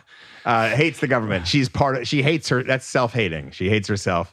Dr. Oz uh, has that funny video about like where he's like firing weapons. I mean, it's this video is bananas. yeah, That- wasn't he like? Didn't he get famous because of Oprah? well, I don't know what the beginning of him being famous was, but anyway, Uh, overly so- intrusive government It's that I so wanted- bizarre that I want to to see that of. video, like because I think of him as the guy with the Daily Talk Show talking about like health and alternative medicine and Mm-hmm. stuff like that, and like suddenly he's like out shooting guns and you know talking about all this stuff that like. Is this real? Like, are you just like creating this character because you're running for office? Yeah. railing against the government to your point uh, you know in an attempt to become part of the government Yes. They rail against the government to try to become part of the government so they can do nothing when children are murdered in their classroom. It's a strange obsession. it really is Yeah. it's also interesting there's a weird like ironic twist to all of this because those that railed the hardest against mask mandates in schools like kind of decrying the mental health implications of kids having to wear masks in the classroom are the same people who are not interested in gun control measures that would reduce the likelihood of a school shooting Yes. It's uh and So- and, and want and want it to be more militarized. Want, Yeah, the, want so- the classroom right. to be more militarized, right. not so what is the what what are the mental health implications on kids of schools being hyper militarized? Well, that that same Times column uh, is basically saying he thinks like the more militarized you make it, the more you bring up school shootings, the more you um, have these kind of active shooter drills, the more likely some kid, Somebody's some disturbed kid Right, is going to. Yeah, so it's a self fulfilling prophecy. You know that kind of stuff happens. Like we've talked about that hip. I think last time we talked when we talked about uh, abortion, we Mm-hmm. talked about those same hypocrisies. Like I want liberty, but you can't have an abortion. You know, like and vice versa. I'm pro-choice, but you have to wear the mask. And we we talked about that. It's not necessarily an equal thing, but you know, there is there is that irony that we're always trying to. That often, it's the side of convenience. Um, it's just it's more grotesque in this instance. Yeah. Yeah. Before we move on, I did want to circle back on David Frum Yep. because I think he has done some compelling writing on this. Again, he's a he's a conservative, a traditional conservative with a pretty rational take. He's when you say Canadian. traditional conservative, you mean like just you know he was a he was a republican i can't remember what administration he worked in but you know he has a long history of you know being a conservative thinker but also a really smart guy who is outraged by what he's seeing right now in terms of gun violence and has written a bunch of pieces for the atlantic which i'll i'll hyperlink in the show notes because i think they're worth your time and uh anything else we want to point out on this before Um, we pivot to Cory Well, I mean, the the when you think about what David Frum is saying is basically some of the same stuff that we've been talking about, right? Like he wants rational measures that make it harder for kids and innocent people to be killed Mm-hmm. en masse. Like this is all we're asking for. So I, I, we we can only hope that that we're heading in that direction. we need a little bit more than hope. Yeah. And it goes back to that despairing when you see Columbine and Sandy Hook and nothing happens. And here we are again. It did feel different with Uvalde It did. because the nation and, and really the world was so outraged and activated by that that there was a sense like, okay, maybe this is the point where the tide turns. Our greatest fear, of course, being that we just move on. And the way that our news cycle happens so quickly these days, you know, that's my fear That we're just going to move on and forget about it. Mhm. until it happens again. And then we'll have the same conversation and the same conversation. So, That's what we hope doesn't happen because we thought Sandy Hook was going to be the end of the line, right? Where something Mm-hmm. would finally happen. And it didn't work out. Right. And we should also point out that in terms of, of SCOTUS, um, we're anticipating a decision. It could be in the next few weeks. I think it's meant for the fall, but the, the Supreme Court is on the precipice of delivering an opinion in the case of New York State Rifle and Pistol Association versus Bruen, which is a decision that could strike down concealed carry bans, even in the few states that still have them. So basically, that would mean more guns, more places, fewer checks, fewer protections. It's basically, you know, this punctuation mark on how we're moving backwards and and downwards, and to use David Frum's words, you know, kind of plunging towards barbarism. Right. And so Because SCOTUS is obviously unshackled from public opinion and the legislature, and it's packed to the right right now. So they're positioned to make a decision that could very well make that possible. There's a couple of things that are also popping up though that can be looked at as positive. I believe that the police the national kind of police union consortium that represents all the police unions in different localities, has come out um, in favor of you know some gun control in the in the wake of Uvalde. That's happened. Governor Newsom, they just passed a law here in California that you can sue somebody who's involved in a mass shooting, you can sue them and you can sue anybody involved in helping them carry out their mass shooting. Same, it's basically using that same abortion law that's been passed in some states, in mm-hmm. Republican states, and using that same lawsuit idea that you can, as a private citizen, can sue someone who gets an abortion, can sue the doctor. Same idea in in this sense. You can sue the gun uh, shop that sells the weapon. Um, you can sue the person who's involved and the family that's involved. Um, so there's there's there are people trying different new tactics, new things. This police union is not typically someone that uh, an organization that gets Right. onto progressive causes.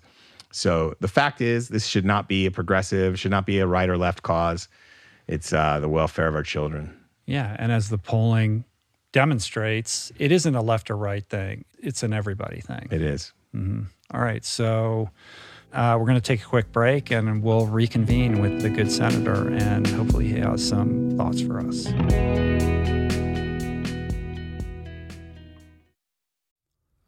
We're brought to you today by Seed.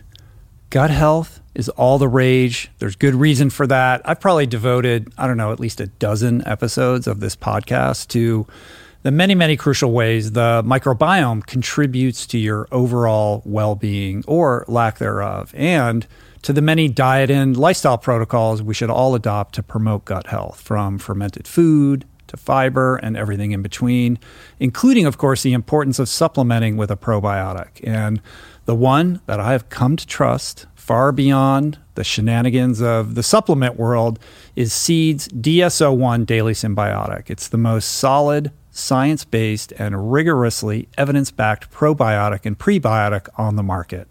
Formulated for optimal digestion, gut immune function, gut barrier integrity, skin health. In fact, my 16 year old daughter has been using it to clear up a significant acne issue, and it's been wonderful, as well as many other systemic benefits. Like I said, I've been taking it daily personally for years. I love it. My body loves it. And right now, for our listener community, Seed is offering 25% off your first month of Seed's DS-01 Daily Synbiotic. Visit seed.com slash richroll and use the code richroll25 to redeem this offer. That's seed.com slash richroll or code richroll25. We're brought to you today by recovery.com. I've been in recovery for a long time. It's not hyperbolic to say that I owe everything good in my life to sobriety. And it all began with treatment, an experience that I had that quite literally saved my life. And in the many years since, I've in turn helped many suffering addicts and their loved ones find treatment. And with that, I know all too well just how confusing and how overwhelming and how challenging it can be to find the right place and the right level of care, especially because, unfortunately, not all treatment resources adhere to ethical practices. It's a real problem, a problem I'm now happy and proud to share has been solved by the people at recovery.com who created an online support portal designed to guide, to support, and empower you to find the ideal level of care tailored to your personal needs.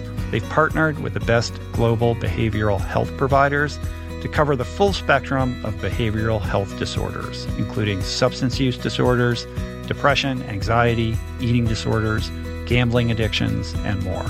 Navigating their site is simple. Search by insurance coverage, location, treatment type, you name it. Plus, you can read reviews from former patients to help you decide. Whether you're a busy exec, a parent of a struggling teen, or battling addiction yourself, I feel you. I empathize with you. I really do. And they have treatment options for you.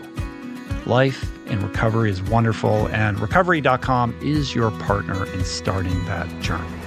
When you or a loved one need help, go to recovery.com and take the first step towards recovery. To find the best treatment option for you or a loved one, again, go to recovery.com. What is the meaning of life? What happens when we die? What is our purpose here? If, like me, you ponder these delicious existential questions, I have got just the thing for you.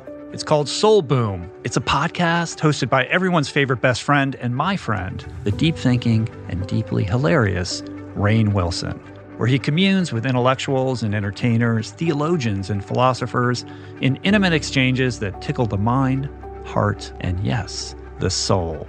Subscribe to Soul Boom on YouTube or wherever you get your podcasts and explore other groundbreaking series at voicingchange.media.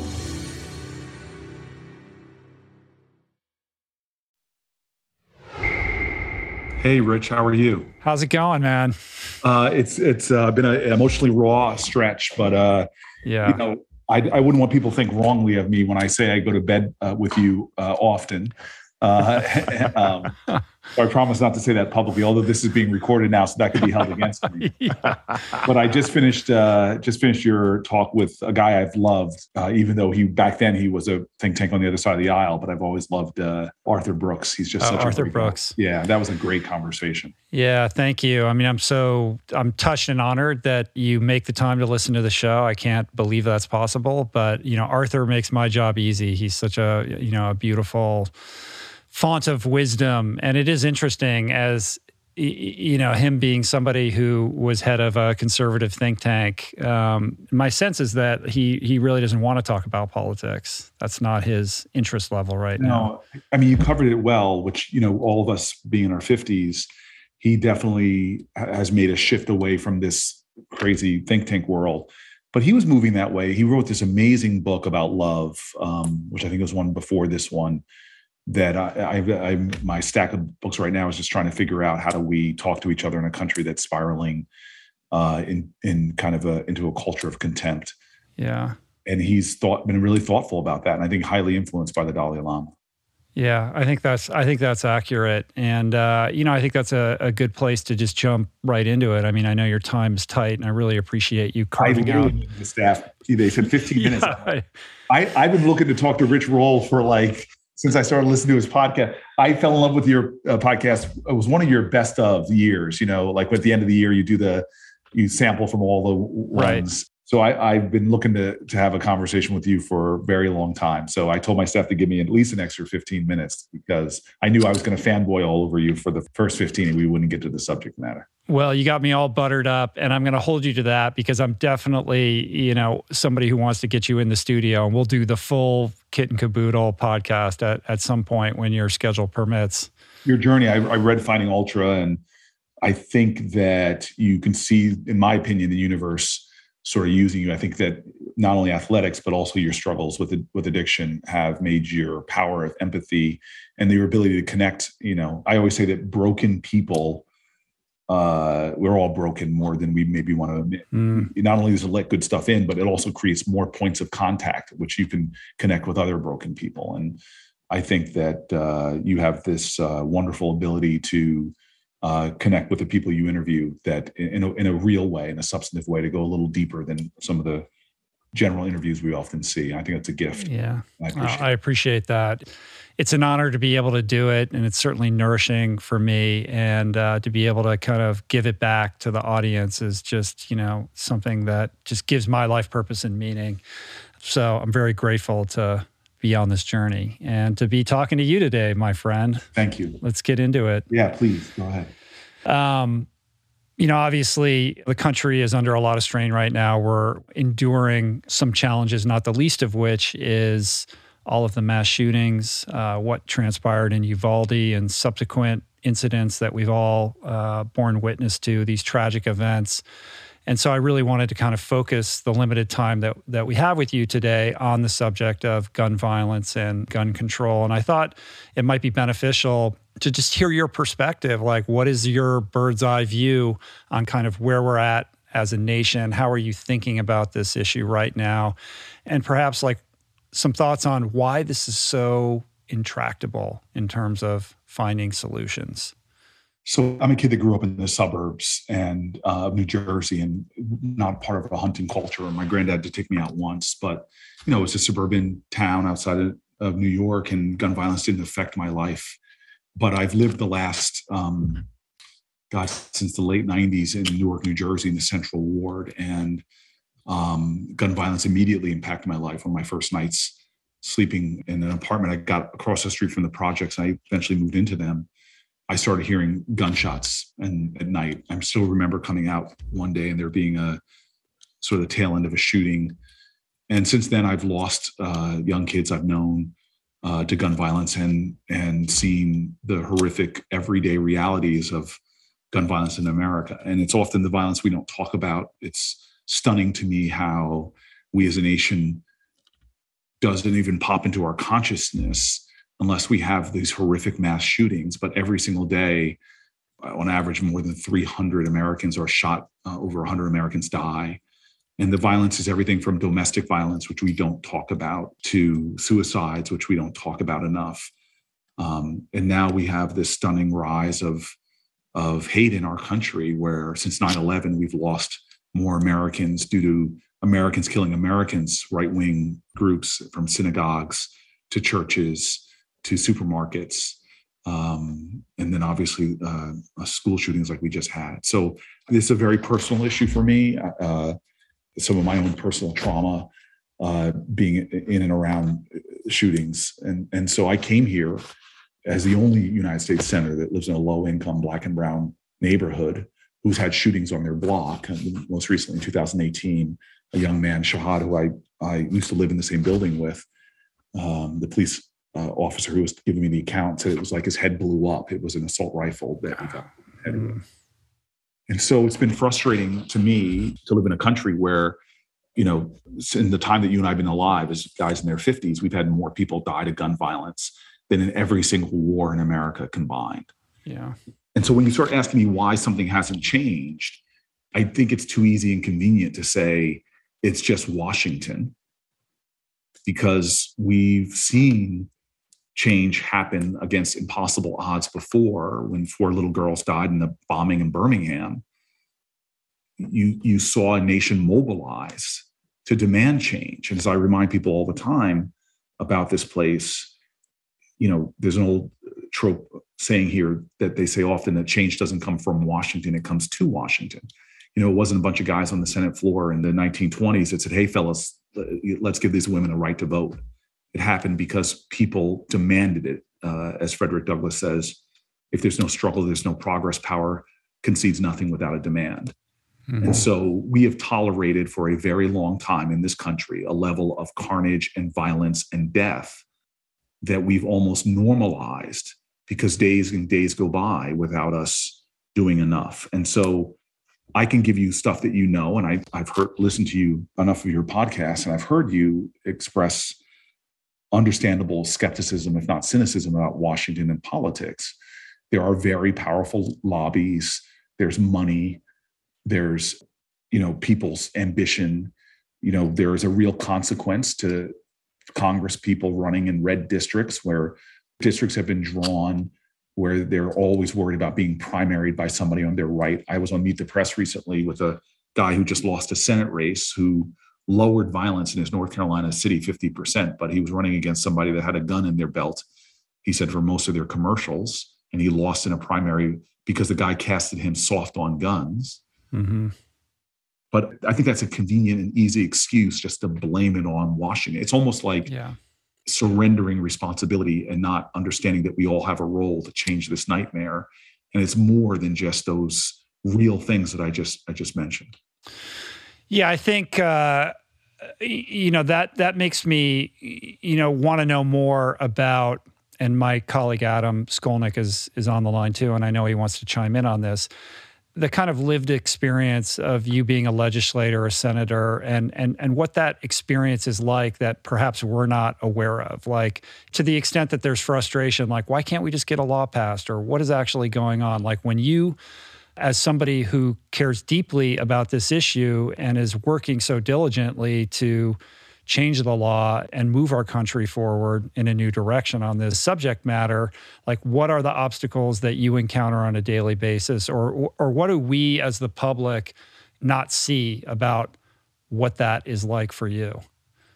So look i've seen the best of this place and i've seen the worst of it you know where we've been able to hammer out really great bills. You know our criminal justice system is an outrage. We're a nation that takes our addicted are mentally ill or poor or black and brown. We stick them in jails when they often need help or health care or counseling or trauma treatment. And we put them in our jails. And, you know, we've passed some good bills to try to start changing mm-hmm. th- this nation from being the country where we still are, with one out of every three incarcerated women on the planet Earth are in the United States. And so we've passed some bills that have liberated thousands of people. That that's the best of us. Um, we have a long way to go, though and I've seen the worst of us. You know, we just passed an anti-lynching bill um, more than a century after it was first introduced, when thousands of blacks were being killed, and we couldn't even make lynching a federal crime until 2022. And so I, you know, I've seen the um, the corporate gun lobby and how powerful they are. I've seen them change. I think after Columbine, Wayne LaPierre said, uh, you know, we need to make universal background checks. He was for a lot of things but the culture has slipped on on the sort of within the NRA world where they are resisting and fighting any change whatsoever, and they are a very powerful lobby for people who are concerned about um, reelection. And so, like right now, we're I've watched now. I've been here eight nine years, and I have seen those Americans who are really willing to do something different, dig in, organize, um, put show more pressure on politics, um, change laws on states. You know, since Parkland, there's been a whole lot of state laws that have changed for the better.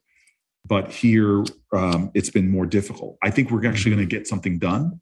You know, I was talking with Senator Murphy and a, and a group of House members that there's hope here that something can get done. But I'm I'm going to be candid; it's going to be very incremental, necessary things, but nowhere near sufficient to end the kind of carnage what we're seeing on a regular basis. Yeah. Mm. Um, Senator Booker, is you're talking about the election cycle and and the pressure to get reelected. Um, you know, when we see these stats of the NRA and how much they're contributing to people like Mitt Romney or you know Mitch McConnell, people who you could argue are bigger than the NRA in some ways. They have their own kind of brand, but they're still under the sway of an organization like that. Does that speak to how hard it is to raise money and compete in politics? Like, what is the draw there? Or, like, is it more that they're afraid of the primary? Like, what do you think is the draw for some of these bigger names that you think you would be able to win without them? So, again, you're uh, getting into the psychology of your colleagues is often a a dangerous odyssey. You can lose your own mind trying to figure out people's different motivations. Um, the NRA is not the biggest donor down here, and and money. I mean, it's really one of the toxins of our of our government. I think uh, when Citizens United passed and corporations now can pour tons and tons of money, it strengthens the corporate gun lobby. Because remember, these are corporations who are having a field day. They're selling guns in our country you know, at a level that we could have never imagined. Every man, woman, and child in America, from babies to 99 year olds, could have one gun, and then we'd still have 70 million more guns mm-hmm. out in our streets. Hmm. Um, but I don't know if it's just the money they're contributing. And, you know, again, I, like for example, I gave up all corporate money. It was fourth senator to do so. I just didn't want to give anybody reason to question my motives. Um, but I know that there, are, as you said, there are people that can raise money if they didn't get the whatever thirty thousand dollars from the corporate gun lobby. But they, I think their power, a lot of it lies in their ability to mobilize people and get them out to vote singularly on this issue. Mm. And that's a pretty powerful. If you know you're in a election where if you don't have that A rating and you're going to be you're going to be beat up by it by somebody else who really has whipped up this idea that this person is going to be a part of the group in Washington that's going to try to take away your guns. You know, when gun sales spike when Democrats get elected because they have again, and you could listen to the to the rhetoric because they're told people are told that you're going to lose your people who believe the very narrow version believe that they're going to lose your gun rights. So that's a base, not in my world, but that's a base I think for that people are concerned about in primaries. Mm. Yeah, what's interesting is that that being said, it does seem like the NRA is out of step with its constituency because the polling demonstrates clearly that most people are in favor of rational gun control and yet the NRA still wields so much power to, you know, rebut the public sentiment on this issue. And so I guess I'm curious about um, you mentioned uh, Senator Murphy, Chris Murphy from Connecticut. He's put together this bipartisan consortium of legislators to really work on rational gun control. Like, are you like sanguine about the possibilities here? Because that does seem like something that's new and different from what we've seen in the past. Yeah, I just want to dwell on that point you made first, which is such an important point, and I should have mentioned it already. This is not a partisan issue. It, it really is not. And the problem often with our country is we try to um, reduce things into the binary world as Dem or Republican. I've listened to your show enough to know that you realize that's not the case. I mean, the stranglehold that Big Ag has down here is not a partisan issue. Mm-hmm. Chemicals that are being sprayed on our foods that are in our bloodstream, breast milk and the like, it's not a partisan issue. Tech issues are not partisan issues. And we as Americans have so much more in common. The lines that divide us are nowhere near as strong as the ties that bind us. But this political industrial complex that will try to parse us along these tribes uh, and make us believe that we're different, that's a problem. There's a whole raft of common sense gun safety things that I've seen comedians go to NRA conventions and ask people about universal background checks, and you just see these NRA members saying all this about I'm worried about my guns being taken all oh but you know uh, universal background checks? Heck yeah we need to have them to stop criminals from getting guns. So this is not a partisan issue amongst americans it's a partisan issue down here and that's a lot of the disconnect. Folks have got to um, uh, on the republican side democratic side whatever you identify begin to make this a central issue in, in your political behavior. Mm-hmm. as far as me being uh, optimistic, I'm, look, I'm a prisoner of hope, but I always differentiate hope from optimism. Hope stares the wretched truth of the world in the face, doesn't deny it, but still believes ultimately that something can be done. And so I've seen this come around, and I can't. If I lost hope that we could do something, I, I don't think I could continue doing this job. I will tell you again that Washington watchers do think that there are the makings right now because of, you know, Chris Murphy said this to me today, said this to a group of us today, that his sense was that a lot of folks went home and heard from people within their that identify as their tribe, the Republicans, and and were so dismayed about this because at the end of the day, we are all hugging our children if you have them before they go to school. There's a lot of that worry I think that they're feeling, which is opening the door to do a little bit. But I do not have a belief that in this bill we're going to see the kind of comprehensive things that most Americans, Republican, Democrat, Independent, would want to see. But we got to start, just like Trevor Noah's uh, monologue the other day. Like we have to start somewhere, and we got to iterate on, yes. on that. And just to get and, I, and, I, and I'm sorry, I love, I love history. Yeah. People look at the civil rights movement, thinks it was in the 60s. People started in the, you know, uh, you know, A. Philip Randolph and others were working on a march on Washington far before the one we know about in the 60s. They were doing activism and protests and working and making small changes. Uh, Thurgood Marshall was out there changing laws and, and more. So I agree with you. First of all, we have started the Parkland Kids, the Moms Demand Action, Gabby Giffords organization. There's a chapter in every single state of Moms Demand Action, for example, that are making a difference in local elections, city, county, state elections. So this is a movement. The question is, is are you a part of it or not?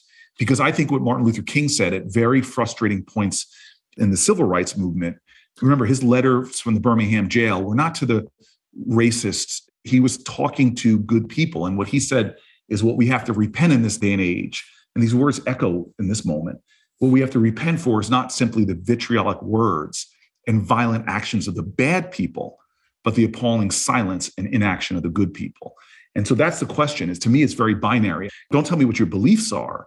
Uh, show me who you are through your actions. Are you part of the movement to change these laws? Are you doing more than you did before Uvalde? Are you doing more than you did before Buffalo? Or are you doing the same things you were doing before those two mass shootings and expecting other people to make the change that you want to see in your country? Mm, yeah. You you spoke about um, this kind of increased contempt in terms of the volume. I guess that's speaking to polarization, but also speaking to kind of, I guess, information silos and how that can turn up the volume and the heat on some issues like this one.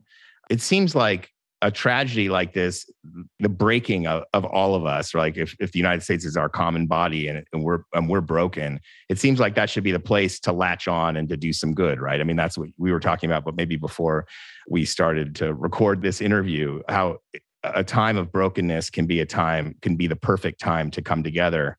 Are you seeing anything like that? Uh, I know that you're kind of trying to to make us not expect too much from this coming law. But are you see, are you seeing any of that? Are you hearing any of that in the hallways? Um, a little bit more coming together at all?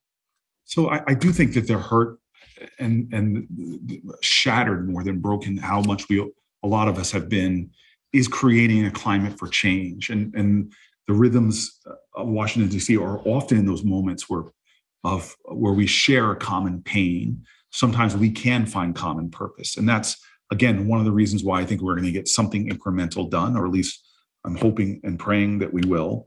But I have to be candid with you. We had a hearing today all about uh, replacement theory. And for those who don't know what that is, it's been around for generations. It was around about the Catholics and the Southern Europeans that were coming here to replace Protestant Americans um, it, it's this idea that there is a quote unquote true American. I'm a black guy who can who Skip Gates traced my history back to the 1640s in this country, but there's this idea that, uh, uh, and you hear it. You remember the the marching with tiki torches in Virginia. Jews will not replace us. So the, the professors that were there and the experts that were there at this hearing, it was stunning to hear and, and to look at the data about the mainstreaming of these views. He he really called it just like this resurgence of the Klan in the 1920s, which then it was a lot of Catholics uh, hate and, and the like, and how we're at a perilous moment for our democracy, where you're seeing larger and larger portions view an us versus them within this country, and not just us, where we're all one people with one destiny. And so I would be, I don't want to candy coat the truth of our country right now. There is a rise in hate, there is a rise in resentment, there is a culture of contempt. There are these devices that are in our lives now that have algorithms that are profiting off of making us uh, more uh, emotional and more involved. I, I tell the story even about, I'm pointing to my TV, where you know a, a, friend of mine had a show on CNN. His name's Van Jones called Crossfire, and I love what Brene Brown says. She says it's hard to hate up close, so pull people in. And they decided when him and Newt Gingrich realized they they were proximate to each other and had lots in common. They wanted to do the last segment as ceasefire. And then after a few episodes of that, the producers stopped them because they said ratings were going down. So we have got people who are realizing the incentive, their corporate incentive, their political incentive, as I said in the hearing, if I yelled at Donald Trump during the State of the Union address, if I heckled him and screamed, You lie, you liar, I may have had a really great fundraising quarter the next quarter. I know that because when somebody yelled that to Barack Obama, they had an incredibly great fundraising quarter. And so we're building this powder keg right now where we've literally seen people whipped up to storm the Capitol of the United States And remember, they had symbols of anti Semitism and racism there, where people's are being preyed upon, their vulnerabilities, their hurt, their trauma, their fears are being preyed upon by leaders. And that's my biggest worry for my country right now, for our country. I, I really worry that if we can't figure this out, if our tribalism becomes deeper and it's no longer an objective analysis, hey, this person believes in these value, these um, ideas and this ideas, but it's more uh, tribalism. We demonize each other. We we we so uh, hate each other that we can't even talk to each other. I worry about the, the future of our country. We have got to figure out a way. And is this tied to the violence that we are seeing? Absolutely, it is. Mm-hmm. And so I just will finish this point by saying to you that I'm not despondent because I believe in the radical redemptive power of love. And I've seen the data, the scientific data, that love goes viral too.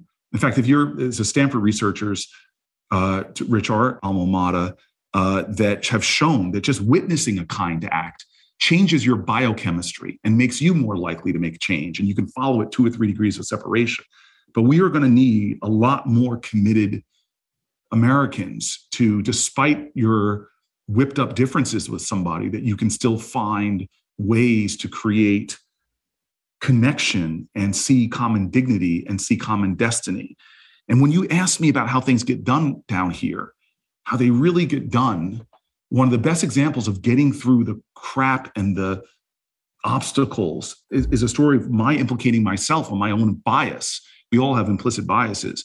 And there's a guy who's retiring named Inhofe, an Oklahoma senator who, you know, we vilify on our, our side. Sometimes he carried a snowball down to the Senate floor to show that there was no climate change. But when I got down here, uh, my mentor, a guy named Bill Bradley, told me, go to dinner with your colleagues, find ways to have one on ones with them. And I went to Bible study in Inhofe's office, and I'll never forget walking in and I saw on his uh, shelf a picture of him, and this challenged my implicit bias because I never thought I'd see this kind of picture. I saw a picture of him and a little black girl. And I said, Sir, who, who's that? And he says, It's my daughter. And he tells me this powerful story about him adopting her at a tough circumstances. Fast forward months later, many months later, there's a big education bill going through, and I want to get an amendment on this bill about homeless and foster kids. And I'm told there's no amendments being allowed. Lamar Alexander was blocking the bill. But I remembered this point of human connection. And I went to Inhofe, summoning the spirit of his daughter and the connection I felt with his humanity that we often don't see when we're on different sides of the political aisle. And I'll never forget, he told me, I will co sponsor your amendment on a bill that no amendments were being allowed. I had this powerful chairman. Then I got Chuck Grassley. Then we got other Republicans, and it's now the law of the land. And that's just one small story. Mm. But I think we need millions of those stories in all of our lives to begin to start to heal the fabric and break through the bias and the venom and all those who profit off of our hate or our contempt for each other. Very powerfully put and beautifully stated. I mean, thank you for that. I mean, certainly love, connection, these are the antidotes to the rift that is increasingly dividing us and the misalignment of incentives, whether technological or economic, that are driving this. I mean, we're close enough in age, Senator, that we remember a time when a crisis befell our country, it brought us together. It didn't drive us apart into our silos and make us argue with each other. And it really is an existential crisis. And if we can't see our way forward from that, none of the other issues are ever going to get addressed. So I appreciate you pointing that out. And I know your time is running out with us, but it was amazing to have a few minutes to talk to you. And I appreciate you sharing with us and our, our audience. And, and I really do hope that at some point in the not too distant future, I can sit down with you in person and do a full blown podcast. Hey, Rich, can I make one more uh, perhaps emotional plea to your audience? Yeah, sure. I, I love your podcast. I love listening to the two of you uh, go at it during, uh, during the, uh, the new kind of uh, evolution of your podcast mm-hmm. where you have this you two interstitially and i just trust and believe that not only is your podcast strong but it appeals to people across the political spectrum and from all different backgrounds and the appeal i want to make to you is that I was doing a New York Times editorial and they asked me, they were doing fun questions at the end. They were asking, interviewing all the Democratic presidential candidates. And they would ask me funny questions. And they asked me a question, what was the biggest mistake you've ever made? And I thought they think they thought they were going to get a light answer. And I said, look, the biggest mistake I made was when I was living in these high-rise projects in the lobby of the building. I lived there for eight years, this place called Brick Towers. And I watched these little amazing boys grow up, all black boys the leader of the crew was my dad incarnate, and they were so similar. Uh, they were both whip smart, charismatic, born leaders, both born at or below the poverty line, both weren't raised by their mothers, raised by their grandmothers. There was just so many similarities. It was eerie to me. One day I came home smelling something I hadn't smelled since the days of the enchanted broccoli forest. Uh, Rich, uh, I smelled it often at Stanford, but I smelled it in my lobby, which was pot. And you know, Stanford students have a lot more wider margins to experiment with drugs than black kids in inner city communities. And I immediately thought to myself, I gotta lean in more. And I took them to the movies and I took them, you know, out to diners. I asked them what their dreams were, and they were really humble dreams. Um, I still remember uh, when one of them told me they wanted to learn how to repair cars and maybe one day have a shop. And I, boom, I thought, okay, I'm going to fix you guys up with mentors that can help you with all of your dreams and made commitments to them that I didn't immediately follow through on because I was too busy. I was running to become mayor of the city of Newark. And even though I was busy and didn't follow through, they would still greet me in the lobby on the end of long campaigning days and cheer me on, lift me up. And then I get elected and I have death threats against me. So they surround me with police officers, station cops in the lobby of the building and the project, safest projects I think I'd been in a long time. But the kids, I don't care who you are, high school kids don't want to hang out where the police are. So I just didn't see these young people. But in the back of my mind, I'm like, I'm on a mission to help all the children of the city. I'm not, I know I'll reconnect with them soon. And then a month into my time in office, I'm called to uh, Court Street in Newark. And I get there after a shooting, and there's a body covered up. And I barely affirm the death on the sidewalk. And I'm too busy ministering to the to the living and telling them what we're going to do to drive crime down. And um, I get home that night and I'm going through my BlackBerry, reading reports, and the name of the murder was Hassan, the young man from my lobby. Mm. And I will never tell you, talk about shattered. God literally put my dad in front of me. My dad used to talk about the conspiracy of love, all the small acts of kindness that helped him get from a rural, poor black boy in the 1930s and 40s to become an IBM executive. All the acts of kindness, people going out of their way. And here I had a chance to pay it forward. And I'll never forget going to his funeral, which was like in the bottom, the Perry's funeral home in Newark. And it was like descending into the hull of a ship. We were all tied together in grief, wailing and moaning, chained to this horrific daily occurrence in America, which is another young boy in a box. And it haunts me to this day, and I regret it to this day that I didn't do more. And so I don't know what it will take for all of us to understand that we are so connected that what you do matters.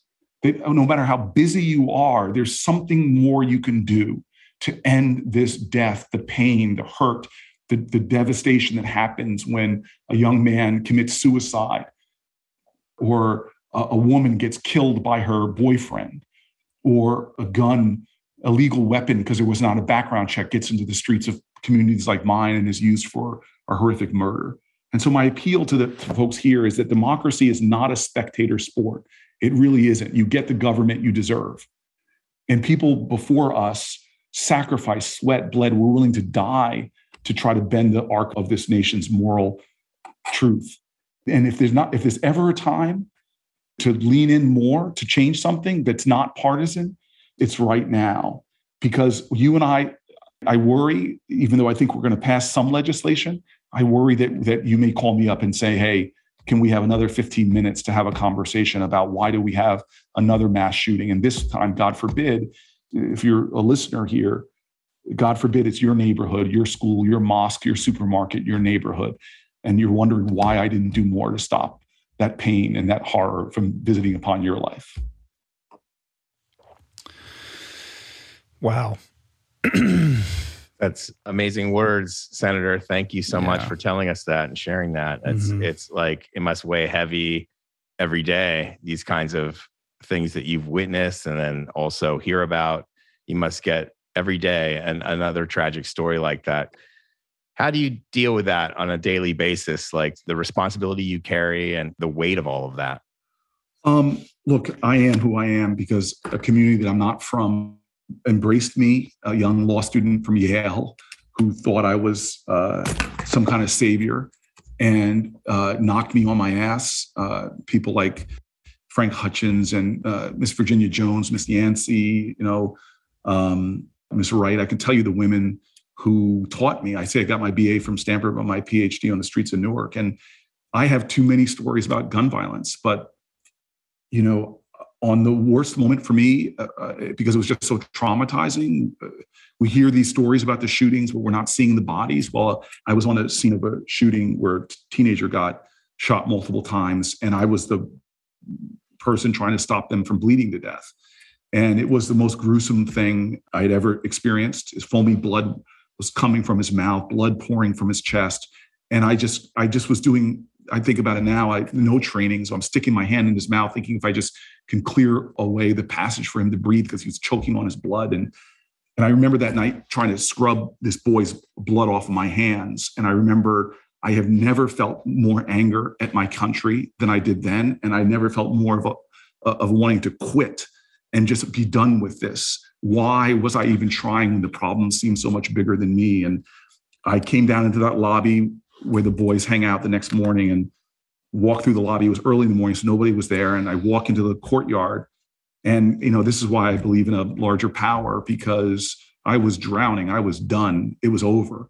And then I see the tenant president, this elderly woman, Miss Virginia Jones, who had her son murdered in the lobby in which I lived uh, years before I moved in a woman had every reason to move out of those projects. In fact, I know the money she made, I know where she worked. She didn't have to live in this dangerous neighborhood, especially after her son was killed.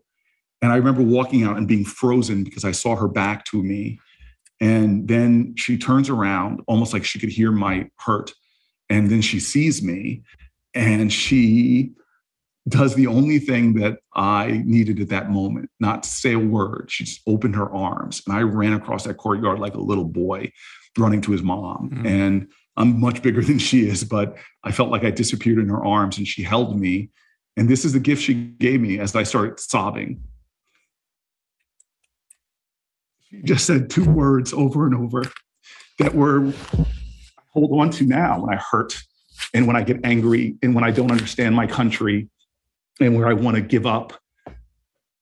And I think about women like that who, who never give up. I think about kids from Parkland who turn their pain into purpose. I think of moms demand action. People who've lost and turned their hurt uh, into action. And this woman just rubs my back and she says two words that I held on to during my time as mayor and in my toughest days here. And she just says to me, she's rubbing my back, she says, Stay faithful, stay faithful, stay faithful. And so I believe that what real hope is about is like Miss Jones. It's like hope is the active conviction that despair will never have the last word, that no matter how much it visits upon you, you still have agency, you still have power, even if it's just the defiance of keeping going and not giving up. And so, yeah, I see shrines on my streets, mm. teddy bears and candles too many damn times. And it's unfortunately Black children or Latino children who don't seem to count as much sometimes to the media. Uh, they don't seem to get the same coverage.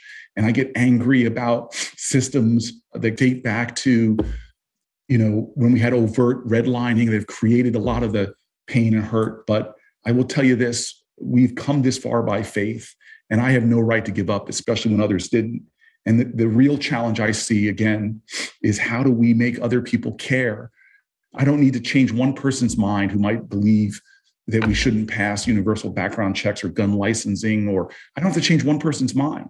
All we have to do is get the people who share our beliefs, which is the majority of us, to do a lot more, to show their faith. Because as my religious tradition says, and it's a, a terrible, foreboding thing to say, but it says faith without works is dead. Mm-hmm. Very true. Um, wow, I'm just trying to process everything that you just shared. It's such a powerful story. And I think if you can carry that resonance of hope and channel that into action, it's inspiring for the rest of us who might feel paralyzed or powerless or as if you know our actions don't really matter because they do and in this democratic republic that we're privileged to live in it's incumbent upon all of us to shoulder that responsibility and and, and do what we can to put in motion uh, the better world that we want for ourselves and and future generations. And a lot of you know you have a lot of athletes that listen to this, and it's just very obvious. Like nothing worthwhile is easy. Nothing that I watched you do. You don't just get up in the morning and win a national championship or win a heavyweight boxing match. It is hard. It takes endurance and resilience and pushing through pain and pushing through a setback. Uh, but that's what it takes to be great. And I do believe in the greatness of this country. I think American history is a perpetual testimony to the achievement of the impossible. But we who are the inheritors of this impossible dream that is America have got to, as I failed to do in that one instance with my dad, we've got to prove worthy of it by paying it forward through our sacrifice and our struggle. Mm. You mentioned, um, just if I could trouble you with just one last recommendation, because this is you've been so generous with your time, but you mentioned that you're asking us to to give more and do more and i see like a lot of the the volume on the political discussion has gone up the frequency that the average person is talking about politics has gone way up and a lot of that you poignantly pointed out is related to our phones and obviously that addiction but often what we're doing is just shouting into the void. There's not really much getting accomplished other than a bunch of information soup, which doesn't help us. Actually, it hurts us.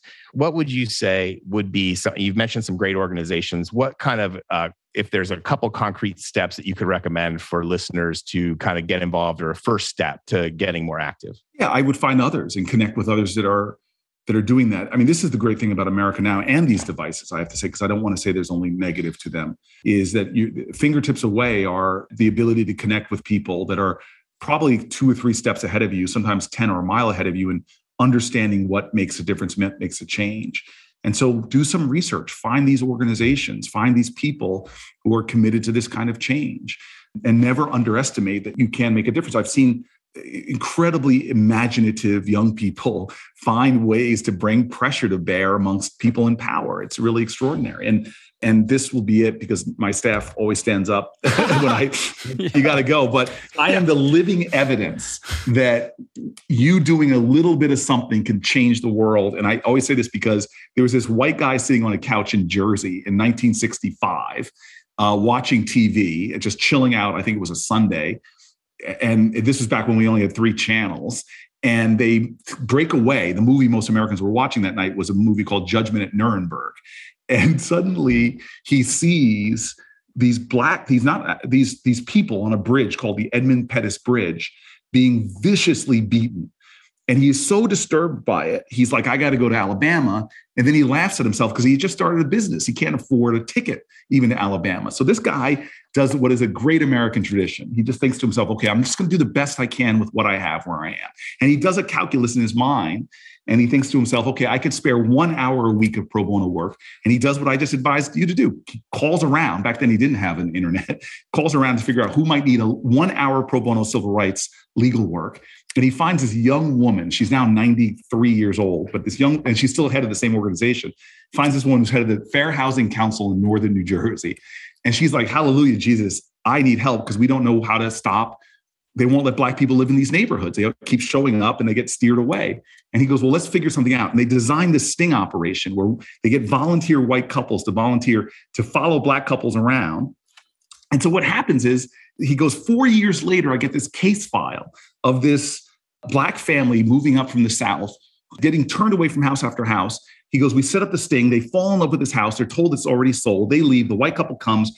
The house is for sale. They put a bid on the house. Papers are drawn up. On the day of the closing, the white couple doesn't show up. The lawyer does, and the black guy. And they confront the real estate agent. Real estate agent doesn't give up. He gets up and punches the lawyer in the face, sings a Doberman pinscher on the black guy, all this kind of rigmarole. And next thing you know, that black family moves into this affluent, all white town, as the father would say, that we are the four raisins in a tub of sweet vanilla ice cream. That family is my family. Mm. That's my story. Wow. That's how I got to where I grew up. And by 18 years old, I was a two position high school All American on my way to Stanford University on a full scholarship. And I would not be in this Senate office right now if it wasn't for some white guy years before I was born deciding to give one hour a week of pro bono work. Mm. So don't tell me that your actions right now, if you're listening to this, can't make a difference. What you do, if it's righteous and for a cause of justice and peace and security or the highest of human virtues, love, it resonates, it reverberates, it, it goes out across space and time and makes a difference. You may not live to see it or even have the gift of knowing it, but it makes a difference. And now more than ever, we need that kind of radical love and consistency to say, I'm going to give a little bit every day or every week or whatever you can do for the cause of my country. Fantastic. Mm. Wow. I'm inspired. Adam, what are we going to do? We got to do more than I got to I got to do at least yeah. 1 hour a week. I mean, I, mean this is, this is crazy. That's an unbelievable story. Thank you yeah, so much. Incredible. You guys, thank you so much. Yeah, thank, thank, you. You, thank you, Senator Booker. Really appreciate it. Uh, have a great evening and and and look forward to crossing paths again. I, I hope to see you in LA. Yeah. In yeah, for sure. I'm holding you to it. I, I'm trust me, man. We got a lot of so we need to talk about America's broken food system and how Washington, D.C. has created a system where only 2% of our ag subsidies go to the thing we tell people to eat the most of. So I'm looking forward to that. Hundred percent. And my staff is uh, all, all here. They all, yeah, they all they're all waving. Saying, "Oh, there we go." Thanks. uh, hey, everybody. You got a lot of fans. Thanks for letting the senator run long. I thought we were just getting 15 minutes. We got almost 50 minutes. So phenomenal. You've been very generous. Thank, Thank you. you, everybody. Thank you. All right. Thanks, you guys. Cheers. Right. Bye bye now.